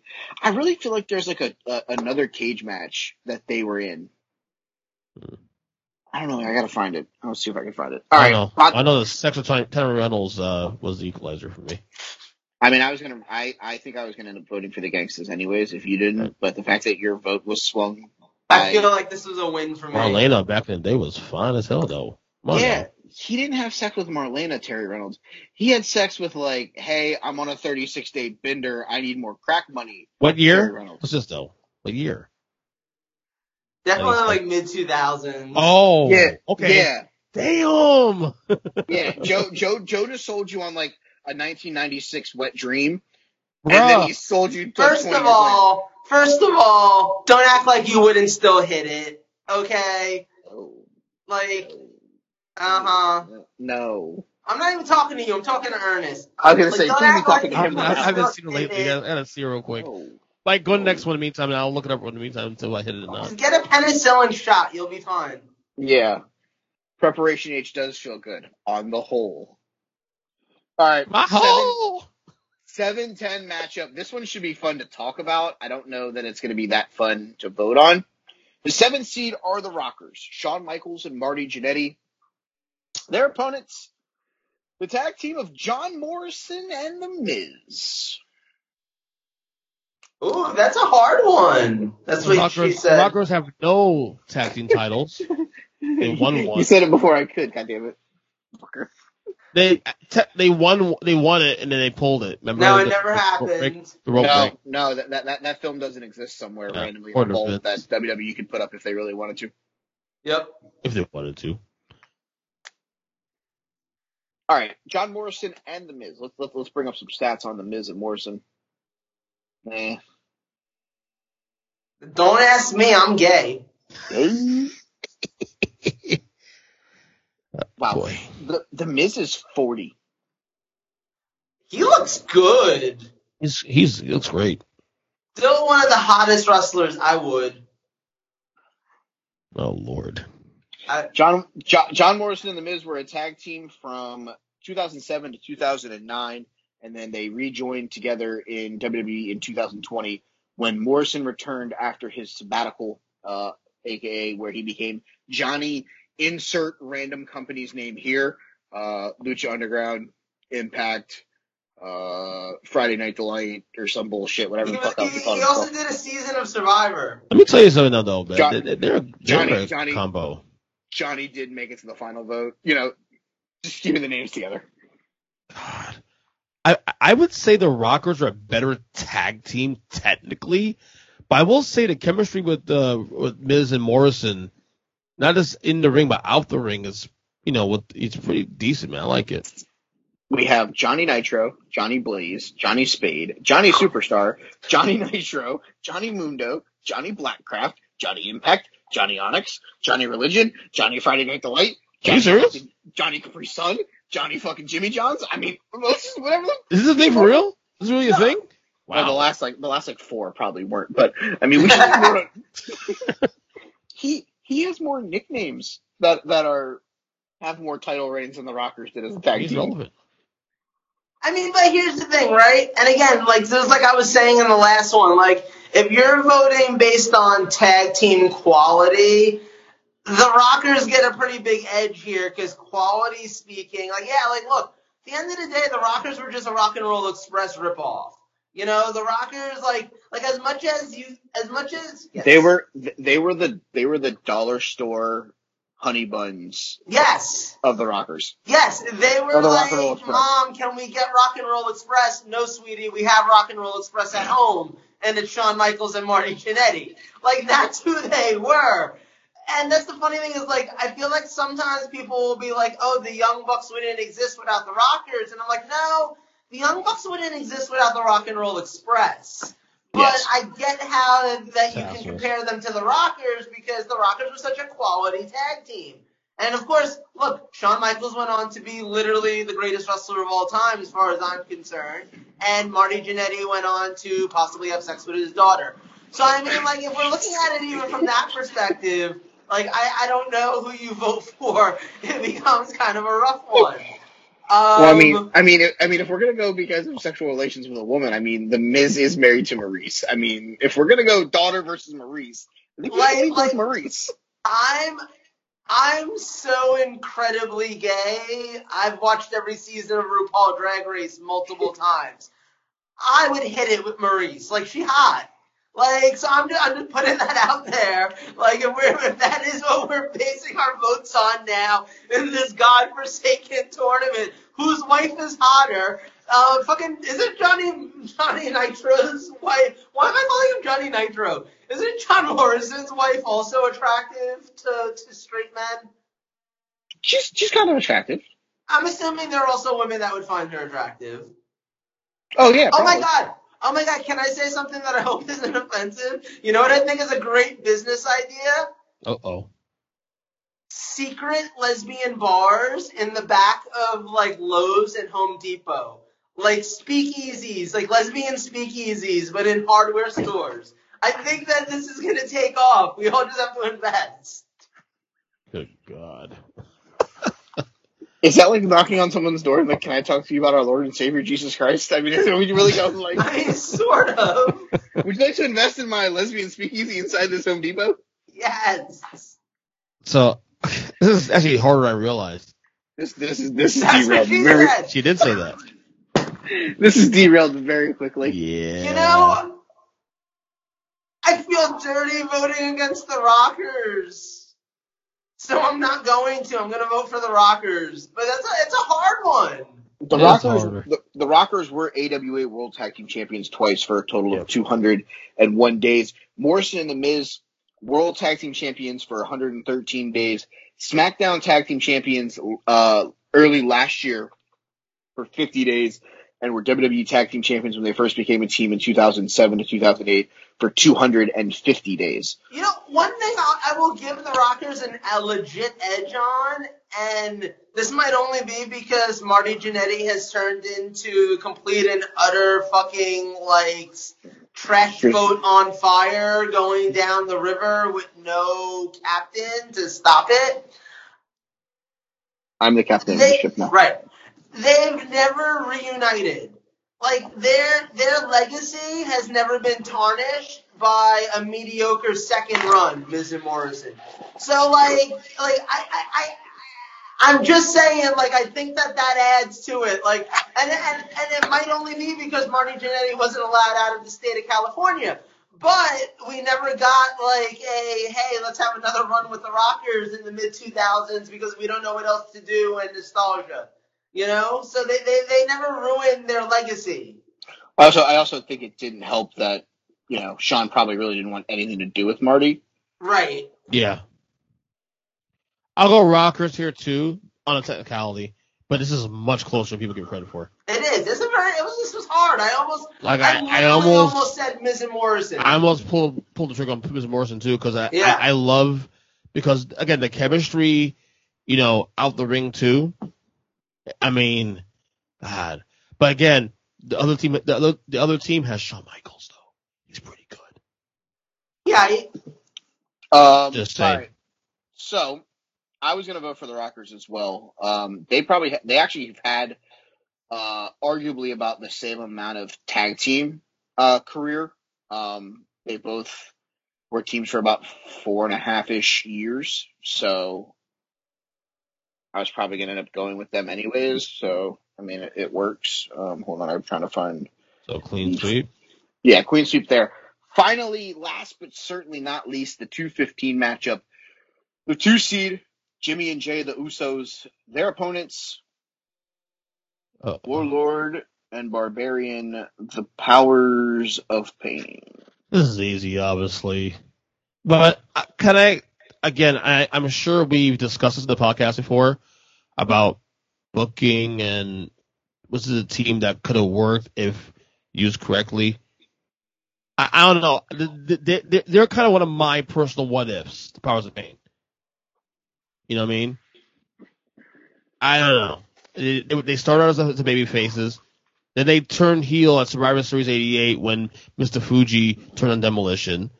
I don't know. Wait, I, wait. I kind of like them in the ring. I, I Okay. it's one of those things where I don't know. Wait, The powers and pain, that was Barbarian and the Warlord. And right? Warlord, correct? Okay, Yeah. so okay, two facts right off the bat for why Okay. they're not going to win this vote.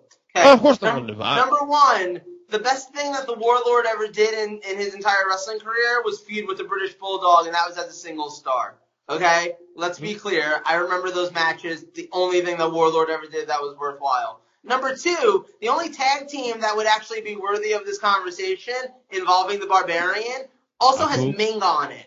So since right. they're not in this conversation, this is a fairly easy one in my opinion. Oh, this This is- is not the oh, no. Warlord and the Oh Barbarian. yeah, yeah. I'm not saying it, it's it's easy as hell. It's Usos with a with a bullet. I'm just saying. Uh, Damn right, We're not gonna talk about these guys again. Oh, just want to talk about the what if you know thing with it. Can, That's all. can, we, can, can we talk about them real quick though? Can we talk about the Power of Spain? Power Spain. Mm. You know when the last time they had a tag match together? 1989 Wrong. Was it in Chikara? recently.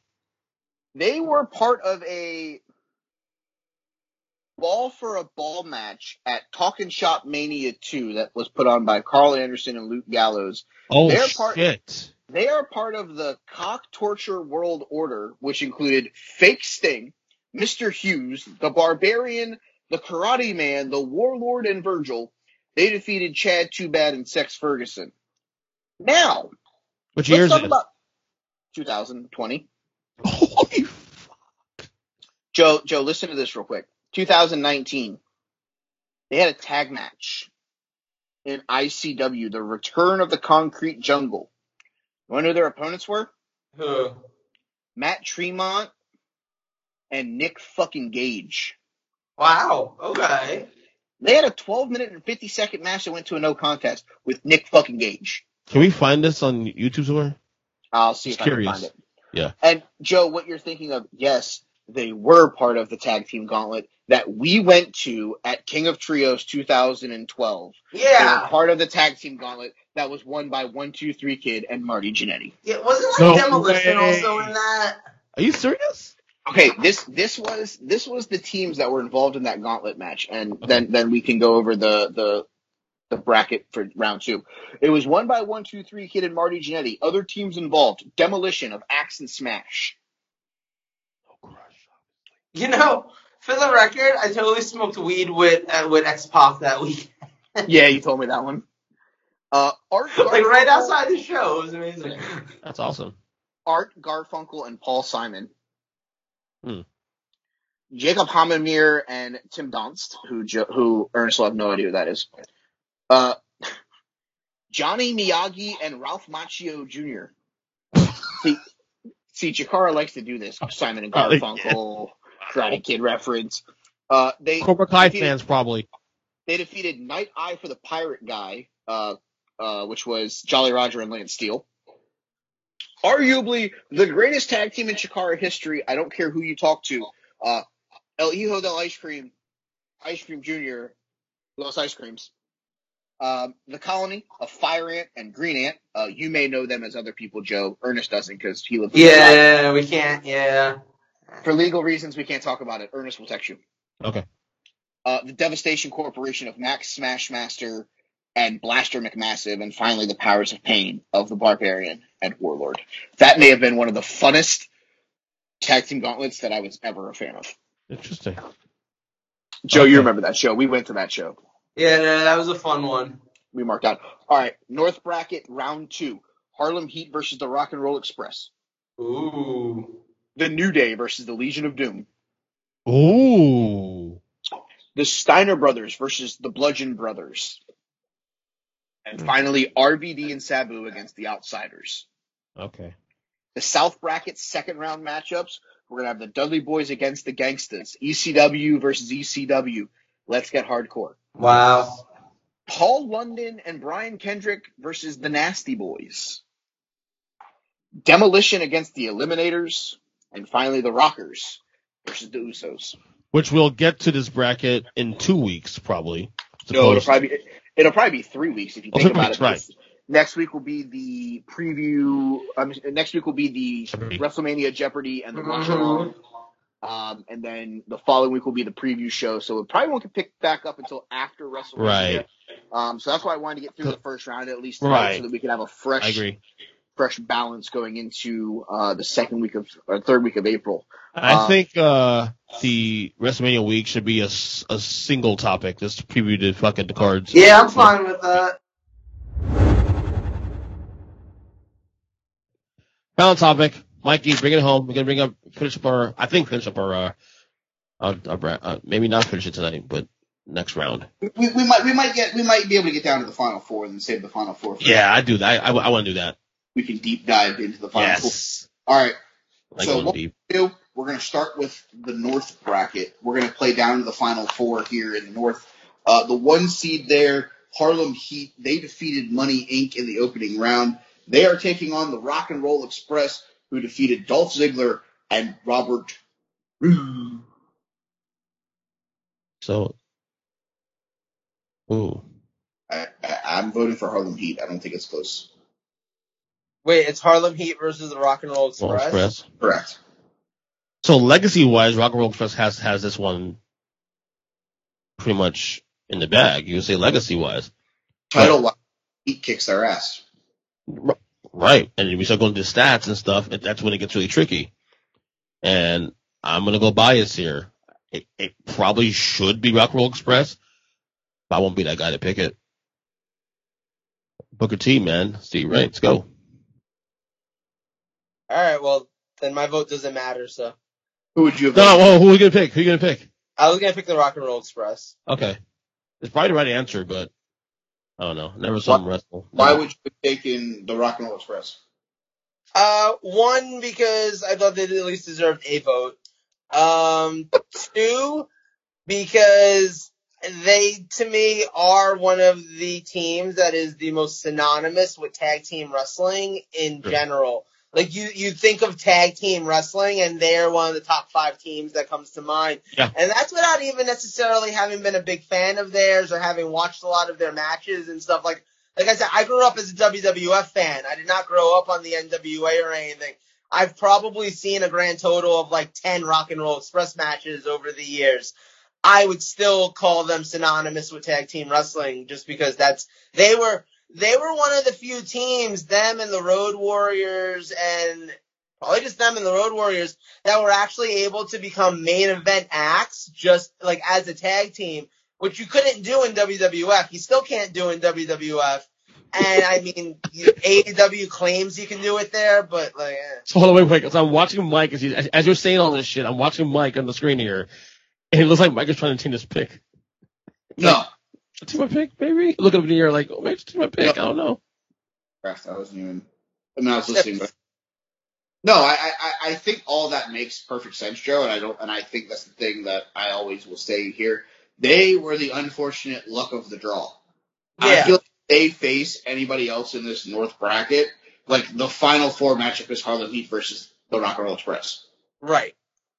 Right, like I'm not mad at the at Harlem Heat winning, that's for sure. Like I, it it'd been hard for me to vote against them because I am a big Harlem Heat fan. I mean, honestly, prior to the New Day, Harlem Heat are probably like the predominant famous African American tag team in wrestling history. No offense to any of the other ones. Like I know obviously like uh, my, my friend Tony Atlas and and Rocky Johnson were a big t- uh, tag team. They were the first champions and such. But like Harlem Heat are like next level, you know? I mean, maybe because they were on TV or whatever, but like they're definitely next level. sucker. Uh, the four-five matchup in this bracket sees the New Day. Day. Speaking of, Speaking of, They get to take on the Legion of Doom. uh, motherfucker. Now, here's a question: Legion of Doom slash Road Warriors? obviously. yeah, what the fuck? I gotta we- tell you, How we got I, I think on a previous episode.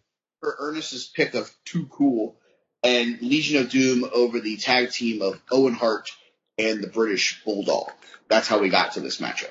Can I just say, I feel like Ernest is that person that calls you on your home phone, and the first thing he asks is, "Oh, are you home?" Okay, so Yes. anyway, Factual. I'm I'm gonna vote for the Road Warriors for basically the same argument that I just made for the Rock and Roll Express, except that I've actually seen a lot more from the Road Warriors and the Legion of Doom because obviously. But I love the New Day, and again, to me, this is another one of those luck lucky to draw kind of ones. So I'm with you on that one. I kind of feel like though maybe in a couple of years, if we revisit this argument, maybe it could it could be the different answer to this. So I will say New Day now is what seven years into the run. Longevity. I mean, Road Warriors were together what, like ten years, twelve Yeah. years. But New they Days. were literally a main event act, and I mean, I guess Right. New Day is close to being considered that, but you know, in WWF and I will say this much though. Kofi won a world title two years ago. Let's say Big E actually wins a world title next year. I, hypothetically, I'm not saying we should be grading him on the on the solo runs, but the solo runs, the solo runs do amplify their tag team though, too in some in no, some doesn't. You don't think so? A horrible You don't so? argument. No. You That's a horrible argument Why is that? because those are solo runs. They have nothing to do with their tag team work. Like, like if that's the case, then fucking the Rockers belong at number one because Shawn Michaels was world champion. I guess I, I guess I I I guess I didn't ex- explain myself. Not amplify it. I guess it, it never took away from the tag team. I guess. Go. I found the Kenny Omega stat for you of his four title defenses Okay. back from three topics ago. Yeah. Yeah. Jesus. He defended the title against Jack Evans at an AEW Dark show in Indiana. Yes. I remember that. Defended against Dragon Lee at Triple Mania Regia at Okay. Uh, Monterrey. Defeated Sammy Guevara on an AEW Dynamite show. I remember Did- that. Yeah. Defeated Laredo Kid at Triple Mania. So he has two in Mexico and two on AEW shows. Hmm. All right, now I need to use this. Yeah, I'm I'm gonna I'm gonna go Road Warriors um on this one, but I think it's a little closer than we get credit for. Oh, I think it's close. Yeah, I agree with you on that. There it is. I I think the main event argument you made is actually probably what sets them apart. My argument for the New New Day being closer is that they've had, and and it probably shouldn't matter like you were saying, but they've had sole success in the process of all this. Um, That's whereas a weird argument to me, but anyway. Let's, next one, or Mike, who would you have voted for in that one? I would have voted for the New Day. really, take the case. Over 700 days as tag team champions. Um, they had a pretty good title run of 485 days on the Raw roster. Um, let's see, 483 days uh, that they were tag team champions. Uh, they also defended the title a bunch when they were the champions before losing it to Sheamus and Cesaro. Um, Yeah. Eight total defense, eight, time champs. Um, I just the longevity, like yes, Mhm. Animal, you know, those guys I feel like good in ring, and they were Right. like the guys, and like that's awesome. But from it was from '83 to really like 91, 92 that they Yeah. were in the title picture of whatever company they were at. Yeah, they had a title run in '97 that was kind of meh, Yeah. Yeah. but I don't really count that run because Yeah. Hey, here you go. Um, kind of rain. So, okay, they were a tag team steadily for close to 10 years. The New Day's been for about seven, you know. And, and the thing is, is the New Day, I, and I think this is because they're a trio, not a tag team. Yes. When one of them got hurt, somebody could fill in. Yeah. Yeah. like when Xavier blew out his Achilles, it wasn't the end of the New Day. You could throw there and you could still have Ian Kofi win titles. You know, that's that's no discredit to Legion of Doom for not finding someone that's a good third because back in the eighties, I would have only wanted them to be a be a tandem. Right. Right. But I just think that the New Day and the way that those guys work together so well, and the fact that you had the the powerhouse in E, You had the guy that could fly in Woods, and you had the guy that could do a little bit of both in, in Kofi. Yeah. just- So much balance. Um, so that's probably my main reasoning behind it would have been the fact that they literally have been champs for almost like 800 days. Right. Well, Can I argue? The Legion of Doom did have a third member. Remember, Paul Ellering had that little puppet. It was that Oh guy. yeah, Yeah. Rocco was his Could I name. Rocco. Could I argue though? New Day, Mount Rushmore faction all time. I mean, three three or more is a faction in my, Yeah. in my No, I would. You would. I mean, in WWE or in general. Okay, let's, let's, let's do WWE first. I mean, you look at factions WWE. You talk about DX, maybe. You talk about the Shield. You're talking about. I don't even put DX in there. DX is way overrated for what they actually I were. totally agree with you. I've been saying I'm just throwing out names. No, I'd put like New Day and the Shield at least up towards the top. Okay, Mike, That's you would full of the topic. Mount Rushmore. I'm not answering that topic Why is Nah. That? Let's go to the next next next tag match. because it could be a topic for later. Why am I going to? Ah, okay, Yeah. sa- saving it. Okay, right. okay, okay, okay. You're right though. That's a good point. Good job, Mike. E. Joan. Oh, dude. Hello, D. Sorry, I got it right in on the brackets. Uh, Steiner Brothers, who defeated. Can I just can I just say for the record too? As a kid, I fucking hated the Legion of Doom. Like when they showed up in WWF, and I was just like, "Oh my god! Like who the fuck are these guys? I hate them." And then I could never find their action figures. Like I had every single WWF action That is figure true, actually. the life of me. I could not find the Legion of Doom. Yes, that is true. and it made me Never angry. saw Either. Okay, I had them. well, fuck you. Fucking dick. The Steiner Brothers, they defeated Doom in the first round. Their opponent is the Wyatt family, or the Bludgeon Brothers of uh, Brodie slash and Eric Rowan, who defeated the British Bulldogs in their first round matchup. Um, you guys know I'm a big, you know, Brodie guy. Been a big Brodie Yeah. guy. I don't, I don't think that you can vote. No. Steiner Brothers here. Yeah, no, I, I I love I love the Wyatt family. I love Brodie. I love Eric Rowan. They were a great team together. But the Steiner brothers are legitimately probably one of the top five greatest tag teams of all time, Yeah. hands down. Clean sweep here. Yeah, I mean, That's not even it. a conversation. that was an easy one. Yeah. Move on to the final matchup of the North. It is the Outsiders, Scott Hall, Kevin Nash, Diesel Razor, whatever the fuck you want to call them this week. Their opponents, the team of Mr. Monday Night, Rob Van, Ooh, ooh. and his partner, Sa. Ooh. Damn. Let me ask you a question. You, you, you've made the answers before in the past. I'll ask you again. How long were, were RVD and Sabu together for? I gotta bring the shit back up on my computer. Fuck. It wasn't that long, and they kind of feuded with each other at the same time. It was really weird.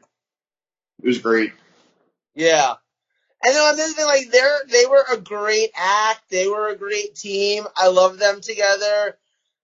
They kind of also felt like though the two singles guys that ended up being Yeah. a team. That's kind of what their Old vibe British was. Bulldog thing? Yeah. Yeah, I was I mean, like it's cool and, and like I will. If you asked me right now if I wanted to sit down and watch an RVD and Sabu tag match or an Outsiders tag match, I would choose the RVD and Sabu tag match probably. Likewise. Like depending on who they were fighting, but given the teams that they fought at the time, I would end up choosing them as the match to go with. Did you know that RVD and Sabu had a match at a pay per view for Impact in 2019? No, I did oh. not, but I'm not surprised. They wrestled. They wrestled three matches in Impact in 2019. The first one was at Impact Wrestling United We Stand from the Rahway Rec Center in Rahway, New Jersey, where they def- they I've fa- been there. they faced the Lucha Bros.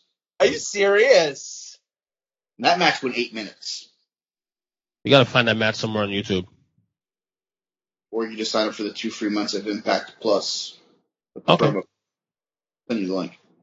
Then- any Omega fix. Then on the on the, the the the next Impact Wrestling TV show, they teamed up with Tommy Dreamer to take on the North and Moose. Ooh. Oh. And then on the show, two weeks later from the Melrose Ballroom in New York, they were defeated by the North of Ethan Page now and Josh Alexander. That is interesting. So, He when the last like Okay, so they were on the ECW Hardcore TV show on March 13th of 1999. okay. I'm just, I'm gonna vote for the outsiders just based on kind of place in history more than anything else. Cause Right. I I think if you were going team quality wise, like I said, like I'd rather watch an RVD and Sabu tag match than an outsiders tag match. But I'm not going to sit here and pretend that the outsiders weren't, you know, kind of a cornerstone of wrestling history. Yeah. So It's the same reason I'm going outsiders too. Is it, it, you're looking at the the part of the group that had the, one of the biggest impacts in wrestling history. Like yeah, no, literally. I mean, like when you think of the NWO, like at heart, it's Hogan, it's Hall, and it's Nash. That's It's it. Hogan and the Outsiders. It got so over bloated from there. It got so blown up. Yada yada yada. But let's take it to heart. It's Hogan and the Outsiders. And So straight up, It's in history. and and straight up, they were the first ones before Hogan. They were the first ones. It was first Scott Hall Yeah. coming, down, coming down the Yeah, fucking yeah. ramp, and then it was I mean, literally, they were called the Outsiders for Yeah. a reason. okay. Yeah, I would have voted RVD and Sabu. I know you would have. I wouldn't have been mad at that. I really wouldn't have. Hey, hold on. Sorry. Just- Why do you think I voted RVD and Sabu then? Since you knew that's where I was going. I don't know. Gotta be different. You can't you can't say you know and then say you don't know. I mean, it's not to be different. It's the fact that when you look at outsider tag team matches, you tell me the list of great outsider Oh tag no, team. I, I don't disagree with you. In fact, I was telling Joe, it had nothing to do with the in ring prize, to do with the impact, more than anything else. Point is, Right. tag team wrestling. It's not tag team. Hey, you stood in a ring while Hulk Hogan cut a 45 minute promo about taking out the trash. It wasn't about hopping a guardrail and throwing a toothpick at some jobber's face and telling him to get the fuck out the ring, or, or jackknife powerbombing Eric Bischoff off the stage. How fun though. Oh, sure, it was great. It was watch. It was awesome watching Eric Bischoff take a bump that Mae Young took better seven years later. But I digress. Ray Dudley. I, I personally think, from an in-ring perspective, RVD and Sabu were better quality workers, and that's why I Yes. think give them the nod over the outsiders. It's not taking I any away respect it. from Nash's places in history because yes, arguably the greatest stable of all time is the cornerstone are the two of them and Hogan. Obviously, Right. down, not even a fucking question. But at the end of the day, it was like having a two by four and a uh, spray tanned uh, four by eight, you know, sitting in a corner with Hulk Hogan in the middle cutting a promo. Mhm. I mean, by the end of Scott Hall's run as an outsider, the guy was more fucked up than half the guys that just got drafted in the NFL that are doing lines of cocaine at parties. Yeah, I don't. I, I don't even think that he like wrestled in their match where they lost the tag belts. Like I think they had like Buff Bagwell in there or something. That's, that, that's almost why I'm. That, that's more or less why I would probably vote for RVD and Sabu is because now it's like, that. It, it, it, it, not only is it a valid argument, but it's probably what's going to stop me from voting for the outsiders and like whatever the forward. next one is. Cause, Oh yeah, I don't see him getting further it than this. sounds like they're going to end up running up against the Steiner brothers in the next round, and we're going to correct history, and the Steiner brothers are going to win that one. Y'all motherfuckers, the Steiner brothers are going to win that one. Ernest, I will hunt you down and beat your ass. I'm the one that fucking shut up. I'm the one that said they might win this whole fucking thing in the first place. All right, let's just get to that matchup then, since we already know where this is going. Whoa, whoa, whoa. Is, it, is, it, is it the final four? No, this is it. We're Oh. in a north bracket, then we're gonna go to the south bracket. Genius, Okay. I said. Okay, okay. Christ, he doesn't pay attention. No. he Doesn't. All right, uh, we'll start Steiner Brothers versus the Outsiders. I Goodbye. think, I think this one's gonna be a queen sweep. Yes. Yes, this is the Steiner You brothers. said Queen Come on. sleep? Yes. Yes. Queen sleep. It's a it's a sweep. Absolutely. Now a question. It's such a sweep. It has Kenny Omega's girls coming out before it. Yes. Uh, all right, the other matchup: Harlem Heat take on the Legion of Doom. Ah. Um again, it's the same thing. I, I, see, this is actually much easier to realize. It's Legion of Doom. Wait, wait, wait, wait. Don't vote yet. Wait. Okay. Count at three. Let's all vote at the same time. All right. Ready? No. One, two, three. Harlem LOD. Can't do. I mean, the legacy thing. That's all. It, it's close, probably, but I, I don't. I, How do you say it's close and the first one you said was it's not even close? I was thinking about it again with the years and stuff. The year. I was, I was thinking, no, no, no, no. Fucking comparable sentence. I said longevity, then I thought, well, we'll look back a couple years ago together, and I was like, oh wait, I said closer than I thought. Legion of Doom are also just badasses. I don't know. I like. I just. I, I'll take the LOD. LOD, Ben. Wow. I'm sleepy. Let's go. All right. Let's go. Where are we going? To the south. South. Go to the south. The I've been in the south recently. Yeah, you visit me, fucker. up the one seed Bubba Ray and D-Von the Dudley boys. They're taking on the Gangstas, New Jack and Mustafa. How we got here, the Dudley boys defeated the Hollywood Blondes. The Gangstas defeated Arn Anderson and Tully Blanchard. Um, yeah, cool. I'm gonna take uh, the Dudleys. Yeah, it's easy. Yeah, same. Clean sweep. That's not even close. Yeah, I mean, I love the gangsters, but like the Dudleys kind of did a better version of the gangsters. How you say that? The gangsters? Gangsters. Gangsters? I just Yeah, love no hard R. life? I love the fact that Ernest keeps on saying it's not even close, and then when he starts to think about it, he goes, "Wait a minute, it's close. No, the last one was closer. I was talking about the years together. Not even close, but you know what? It might be close. Maybe close. It might be as I'm, close. I'm Stugazzi in this whole fucking thing. Uh, the next matchup, the four-five matchup, the four seed Paul London and Brian Kendrick take on the Nasty Boys. God. London and Kendrick defeated the Impact players in the first round. The Nasty Boys defeated the Bushwhackers. See, this is something where if Ernest had a comparable list, that we would actually be able to put teams that could make deep runs, a la the New Day and mm-hmm. RVD and Sabu and those guys. We're gonna put them in like the lower half instead of teams like the fucking Bushwhackers, moron. Hey. Uh, all right. I'm assuming Ernest doesn't even know who Paul London and Brian Kendrick are. Probably not. That again? Do you know who Paul London and Brian Kendrick are? I know the names. I don't remember the matches. Okay, so you're voting for the Nasty Boys. No, I'm not. Okay, What do you guys want for first? You guys go first. er, er, no, but Ernesto. I'm curious. I'm curious. You guys go first, and I'll. In case I'm being a tiebreaker, then I gotta fucking put more pressure on myself. Well, I'm I'm voting for Paul London and Brian Kendrick because fuck the Nasty Boys. Okay, Like I literally I watched a show the other day. What show did I watch? I think it was like a WCW Saturday night, and there was a Nasty Boys match, and I was just kind of like, oh yeah, You were grossed out.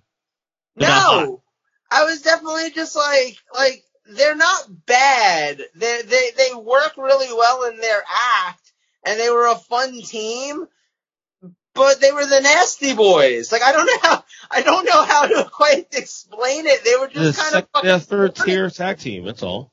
They were kind of cheesy and corny, and like like I get my fill of that with Kenny Omega. So I'm good on the Nasty Boys. And also too, Paul London and Brian Kendrick were like the best act to not exist in NXT because they existed five years too soon. Mike, where you going with this one? You said you weren't voting for the Nasty Boys. I thought we were just moving on. I didn't say anything yet. I, I- I said that you guys go first, and I'll, Hold on, hold on, hold on, hold, hold on. What I said, you guys go first, and I'll. No. Say when you asked him, "Are you voting for the Nasty Boys?" Was his response not no? It, it was no. It was Thank That means you're voting for London and Kendrick, you moron. this guy's literally making my head hurt. I'm fucking sleepy, dude. Let's go. Move the song. London That's- and Kendrick. Please, when we text you at like 3 p.m., you're just as dumb. are you talking about? Come on. Next up, three six matchup. The three seed demolition Three, Take six, six Nine. seed of the eliminators of John Kronus and Perry Saturn. I was singing to myself. Who was the first team? Demolition. Oh, okay. Per- Yeah. Ernst, who? Perry Saturn. Who else? John Kronus, the Eliminators. God, they were such a fucking good tag team. Demolition next. Yeah, fuck you. I'm gonna vote for the Eliminators because go. act There you go. like that Little pressure on you. dismissive. Apply a lot of pressure on that shit. Go. Mike, it's on you. The short one said to the other one, to the other team, let's go. Now, bear Oh. in mind, if you vote for Demolition, Ernest will be happy. So Yeah, I was already filling the Eliminators in on the bracket because fuck you, Ernest. there we go. That's Okay. for you. Two seven matchup. Jimmy and Jay, the Usos, versus Shawn Michaels and Marty Jannetty, the Rockers. Feel free to use that Shawn Michaels uh that, that thought process here or there, bud. I might do that. Don't tempt me. Let's Go a ahead. good time. All ears. I want to see So- how bad you fuck this one up too. Hey, Marty, Marty had a decent, decent solo run, right? I had a better and then Marty Jannetty, and I have Nah, Usos. Usos, Usos here, Usos. No, I'm gonna vote for the Rockers. Uh, like, and not to be just Because you're a fucking fanboy. That's why. You're fucking Rockers, Shawn Michaels fanboy. Like, honestly, the Rockers were such a great tag team that most people don't even realize they were never champions. They were for a day, then then Vince wiped it out. No, it didn't count. It's not Yeah, in the well, then- records. Yeah, I'm, What, who? I'm voting for the Usos. I really like the Rockers. I really uh, like I like them as a team, and I feel like they would have gotten my vote against probably anybody else in the lower half of this bracket outside of the Dudley Boys. But yeah, Good Oos. It, it, it's good Oos. I yeah. got you, Oos.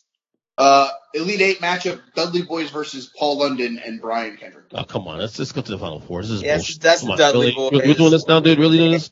Fucking, Damn. seriously? It's Paul London. Let's go. Joking. Come on now. Eliminators versus the Usos. Eliminators. Usos. Ugh, Ugh! Don't poop. that wasn't even close to being my pooping noise. You you hang out with too many people under the age of seven. You're like, your natural response was, "Oh God, he's gonna shit." Like that's He's like, No. oh, like, oh, don't he made a noise. Oh God, like that that was scary. I mean, this this is this is a lot closer than you know people would realistically think. The Eliminators were tagged were, were together for probably five years, Yeah, ninety three to ninety seven, until Saturn left and went to WCW. Good. Um, you know, and mind you, they still the the Eliminators was still the best thing that that Saturn was ever involved in, and he went on to be in all like WCW and WWF. And still, like, that was his best thing. The Eliminators was hands down his best thing, in my opinion. Yeah, it definitely was. Um, but from a longevity standpoint, the Usos have really been together basically besides their entire life as brothers. Yeah. Um, I mean, they've been in a tag team wrestling for 13 years. They've been in WWE for 11 years. Um, it's hard to, to go against something that's been working like that for so long. You know, they're six time champs. They've held the titles for 600 days. So I think I have to vote for the Usos here. And I, I I think it's simply just from the standpoint of if Saturn never signs with WCW and stays in ECW with Kronus, I think this conversation's a lot closer than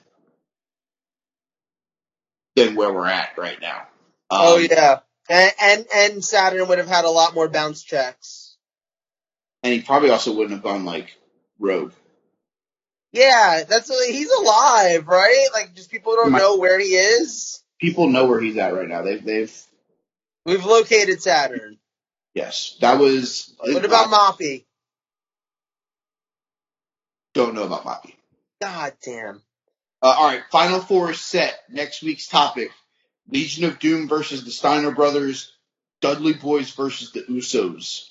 Do you Jeez, re- this is- bring it to the table hard next week because this, this. We're going in depth. We're going. I'm gonna need stats for the Usos, especially too, to make this a case. Just saying. I need some stats on this one. Who are they going against? It- it- It's Steiner's against uh, who else again? Legion of Doom. God damn, that one's tough.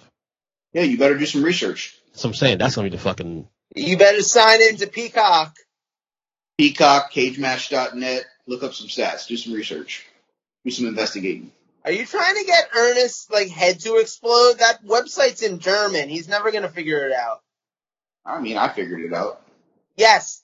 Like I said, are you trying to get Ernest's head to explode? That website's in German. He's not gonna figure it out. I can't confirm or deny anything about what my intents are of this of this mission. Look,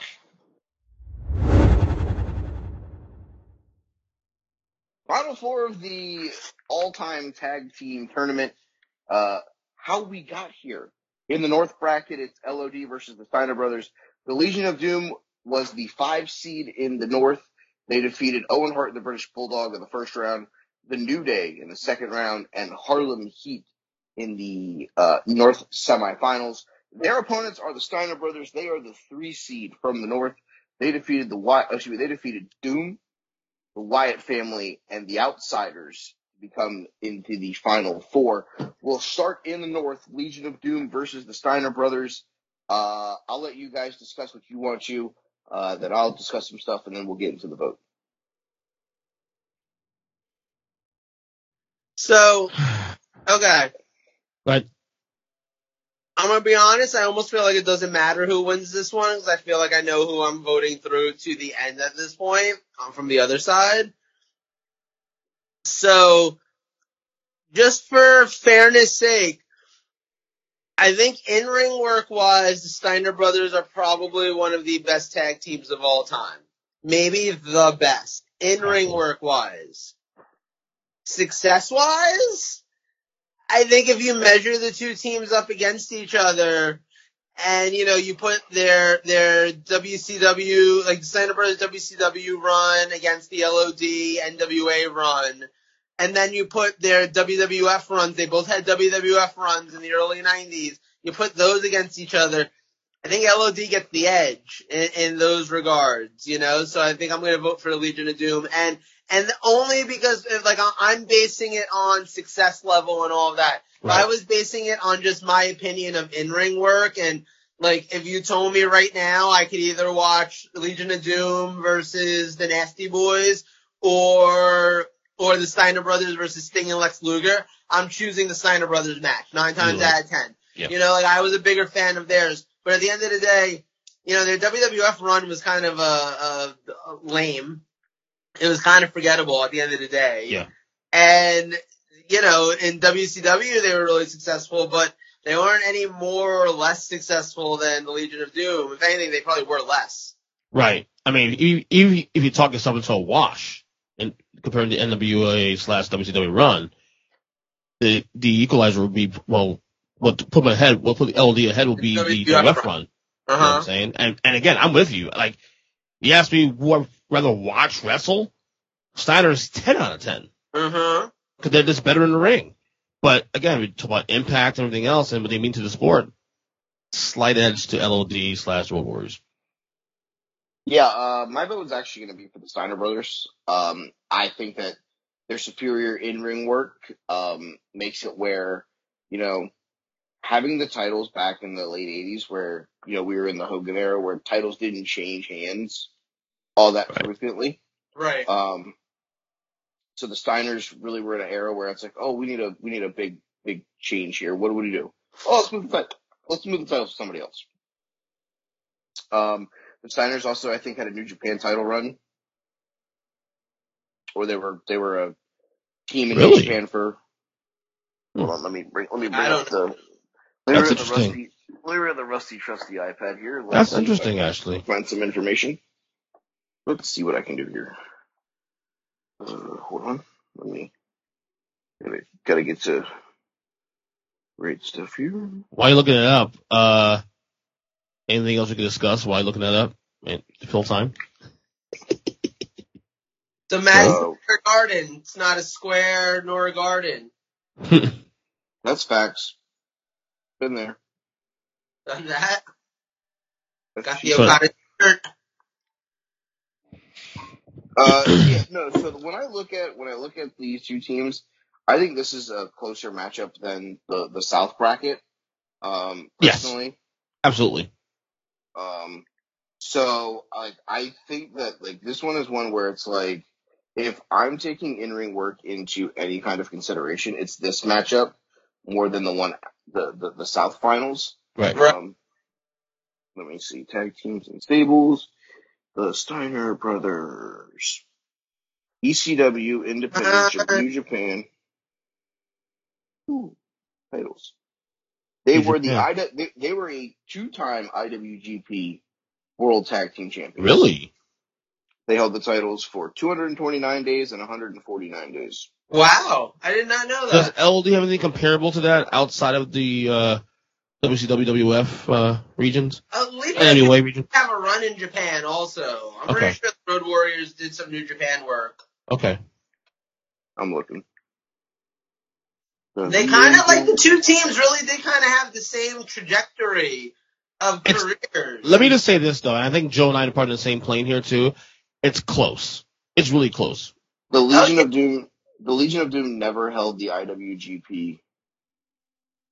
Okay. Their their only their their only tag title runs. They were NWA National Tag Team Champions three times. They were NWA World Tag Team Champions once. They were World Tag Team Champions two times. Um, yeah, that's all I see. Uh, so they were two times WF Tag Team Champions. They were NWA World Tag Team Champions for 155 days, and they were national champions three times for a total of 317 days. And they had a 400 day reign as the AWA World Tag Team Champions. I feel like Uh, they, they were one of those acts that didn't necessarily need to be champions. You know what I mean? Like they were kind of Right. this main event act as as themselves. It was so fucking over though back then. They were they were ridiculously over. They were watch anyway. level over. Right. Well, level over. This is how I put it too for me also. Like what you know, NWA, you know, pre nineteen eighty nine. You know, I I knew who the Warriors were before they came to WF in the first place. Like you're going to you're going to you know PWI magazines Road Warriors all the time. yeah, You I know, agree. you just it's, it's like one oh of those things embedded in your head. Like it's Hogan, Savage, Warrior. You know, you have the Sting, Flair, and then you know Road Warriors. Yeah. There's your like your top five or ten, you know, wrestlers. You should know who they are, regardless if you watch the product or not. They were one of those teams. They stood out more than anybody else. All right, so Uh, But so- in ter- but I agree with you. The in ring product, Steiner's over easily over them. Uh, I'm going to take the Steiners because they were also IWGP World Tag Team Champions and WWF World Tag Team Champions at the same time. Ooh, that's interesting. I didn't know that. yeah. Yeah, their title run when they won the IWGP for the, I'm sorry, they were WCW champs. Oh, same that time. makes more sense because they were working with New Japan. hmm Yeah, no, it was a lot of W's on this page. Uh, yeah, but six-time WCW tag champs, two-time WWF tag champs, two-time IWGP tag champs, uh, and an NWA World Tag Title reign of 199 days for the Steiner brothers. So, uh, I'm gonna vote for them. Um, I'll let you guys make your formal vote so that we can move on to the South, so that we can then get to the national title game. I voted for LOD. That was that was So did I. definitely- Still LOD. Yeah. All right, so I just filled in the finals with trash. so you guys know. Uh, the South region, the finals, how we got there. The one seed are the Dudley Boys. They defeated the Hollywood Blondes, the Gangstas, and the team of Paul London and Brian Kendrick. Their opponents are none other than the Usos, Jimmy and Jay Uso. They defeated the Powers of Pain, the Rockers, and the Eliminators to get to the finals. Um, definitely the easier road to get Yes. here for the Usos. Yes. Um, but yeah, I'm definitely voting for uh, the best tag team of all time. I'm taking the Dudley Boys. Yeah. Me Yeah. too. Yeah, Usos, I Usos, Usos got this far because of because of this the trek, but I was just like, yeah, like the Usos getting this far is kind of amazing, and not to say that they're not awesome, but uh, uh, they made the final four now. right because if the Usos match against New Day, who would you pick? For example. New Day. Exactly. I actually probably would have still voted for the Usos. Really? Yeah. Uh, out of the teams that made it to the Elite Eight, the only team that I probably would have voted them out against would probably would have been Harlem Heat. Fair. So let me ask you a question: Is the Usos historically to you guys, was all said and done, forget the bracket and all that, because that's all about circumstance. Are they And considered a top. top? Are they considered a top ten tag team all time in your eyes? In WWE, yes. Outside, Overall, like no, in right? no. Okay. Top 20, maybe. I'd probably put him in my top 15. All time? Mike? Yeah. Okay. See, I'd, I'd go top 20. I could see them being in the lower half of 15 to 20 for me. Okay. But, but Well- if you're talking strictly WWE, top, top 10 easily, maybe even top 5. Yeah, I would probably definitely put them in the top five. It'd probably be them, the New Day, Really? the Hardys, the Dudleys, Edge and Christian. Yeah, I mean, look, I would say that like that the Usos and the New Day are the closest that tag teams have ever come to being the main event act in WWE. Uh, I would say this is the second closest. The only other closest would have been if they would have main evented with one of those TLC matches in the in, in the late nineties. True. Right. Right. Like the Hardy, Dudley, Edge and Christian was probably the closest we'll ever get, and then second closest is this, and then like that. That's really it to me. Yeah. Well, you guys had a little more exposure to Usos, uh, you know, as, as you know, but obviously the, the in-ring work is, is excellent. Oh Um, yeah, no, so- they're incredible. yeah, together. so I wouldn't even argue that, you know. So I, I mean, top five, six, whatever. Yeah, I, I'll, you me. So, Yeah. So, but anyway, so I think we're yeah, I'm, I'm, I'm, I'm, I'm, I'm trying to give Usos. I'm trying to give the Usos a nice send off because it's gonna be Dudley Boys, probably a clean sweep. This is easy.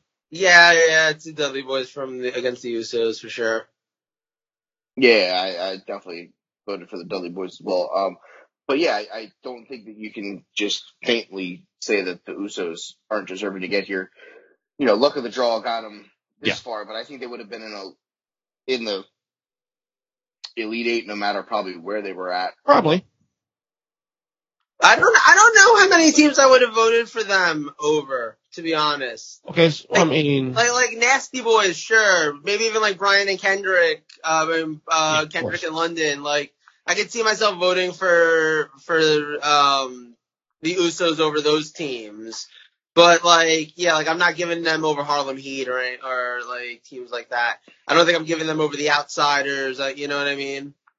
I probably would pick them over the Outsiders just because the I might have too. like like theirs was a gimmick. Those guys couldn't go in the ring to save their fucking life. Right. I might have also True. too. To be honest with you.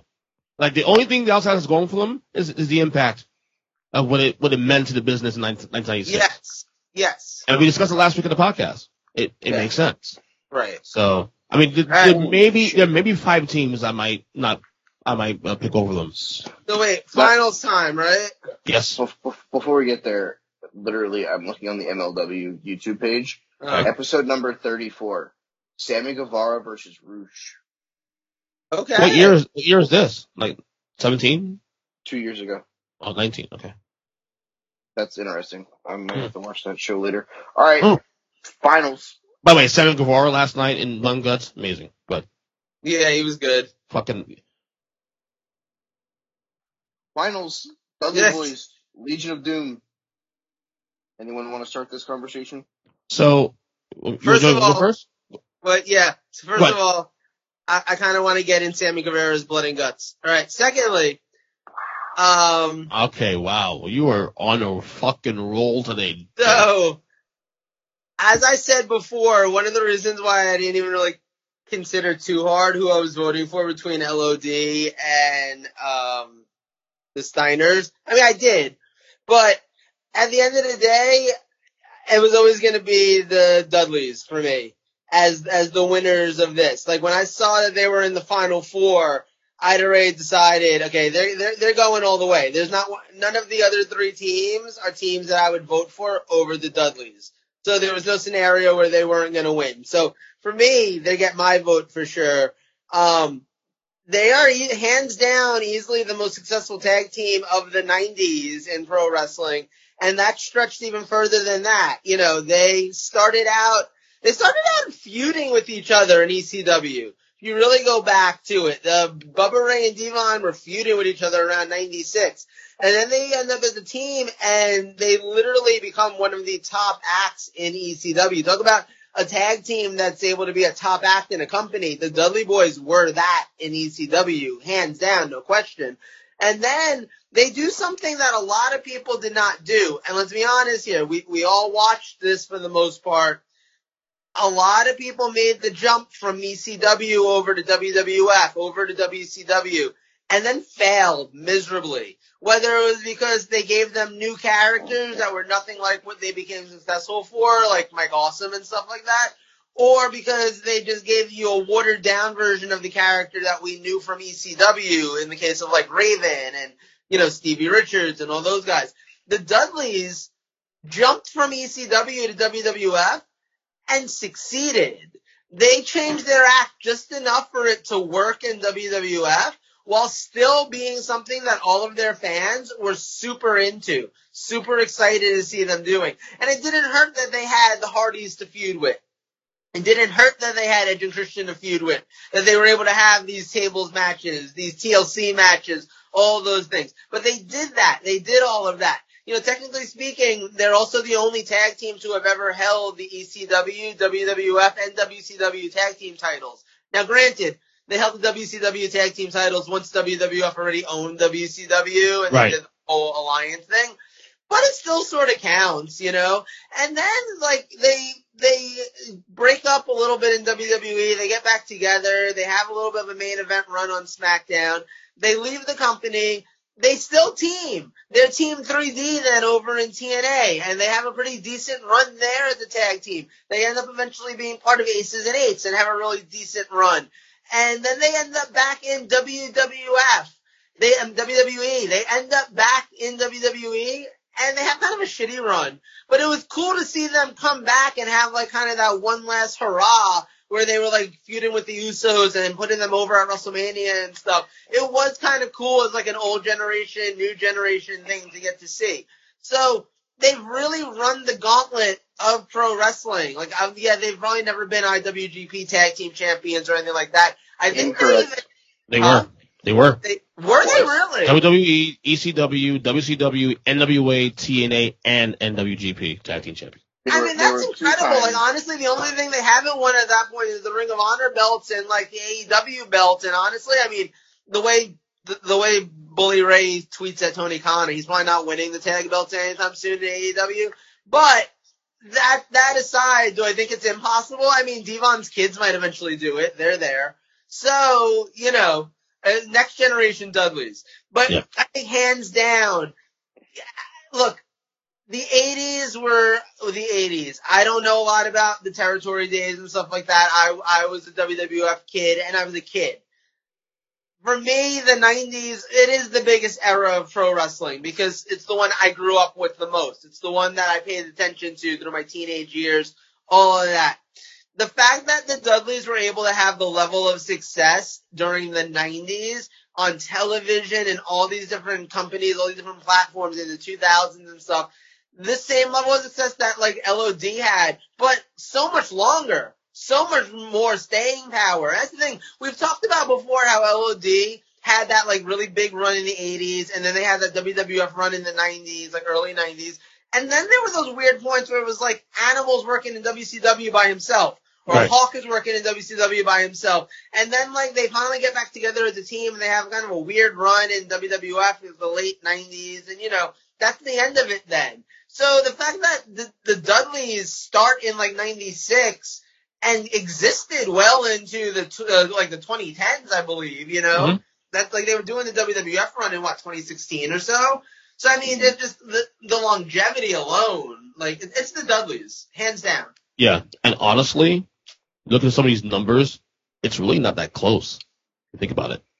Yeah. WWE, WWE recognizes them as an 18-time uh, tag team champion, while Impact recognizes them as a 23-time champion. that makes Um, sense. the combination of you know, not being raised in there, but having a black and a white guy, it's, it's, I, I love the packaging. It was phenomenal.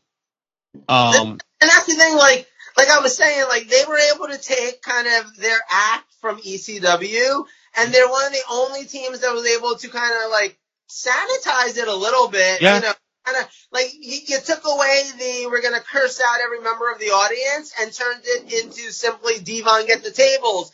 But guess what was fucking over? D-Von get the tables to this Yes. day is still fucking over. You know, they they got that fucking stupid what's that? They got that over as a spot. like again to this day, if the fucking if if any tag team on like SmackDown broke that out for one night, that would get a pop. I mean, maybe not right now when there's no crowd, but like you know, double or nothing. If you want to hear five thousand people pop, fucking have the Young Bucks break that spot out. You'll Right. still get a pop. No, it to me, it's not even that close, honestly. Um, so my, my thing here is if D-Von's sons become, you know, the second generation Dudleys, does that make them Dudley, Dudley, Dudley? Yes. Has Dudley, Dudley? Yes. So We'll go, does- we'll go with it. So one of them has to be Dudley, Dudley, Dudley, and the other one has to be dances with dances with Dudley. Yes. Dudley, Dudley, Dudley could just be D squared. D tripled? Triple D. Triple D. Oh, I can use some triple D. Ew. On a roll. So Dudleys, I, I'm like, we have to tweet at Bully Ray and D-Von and be like, congratulations. We consider you the greatest tag team of all time. Shout out to Busted Open, of course, with Bully Ray. Like for real, like y'all, one of y'all bitches jump on our Twitter Uh, and do uh, it. I'll take care of it as soon as we're off the air. Hell yeah. Yeah, it's, it's gonna be easy. I'm sure you can pick Dudley's too, Mike, right?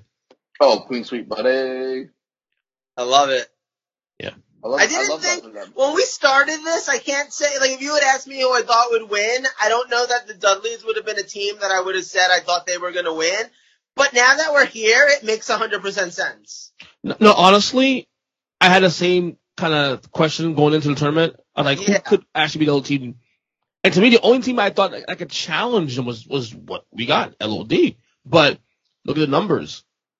I mean, I, I could have seen this going a million ways. I really could have. Like, I, I'm, I'm kind of surprised we got to where we got. But, like, again, I think it makes sense. Like, I'm not mad at it at all. I kind of like it. I'm like, I'm happy we got to the Dudleys. oh yeah, it kind of made me it kind of made me have to take a minute and think about their careers and stuff which you know like you, you don't necessarily sit around all the time and just think to yourself like oh let me let me ponder the success of this random tag team from the 90s you know and like it was kind of fun to actually sit and think about that and think about the like the impact they did have no pun Yeah, no pun. All right, before we get going, uh, what? Say it again. not a hater i just crush a lot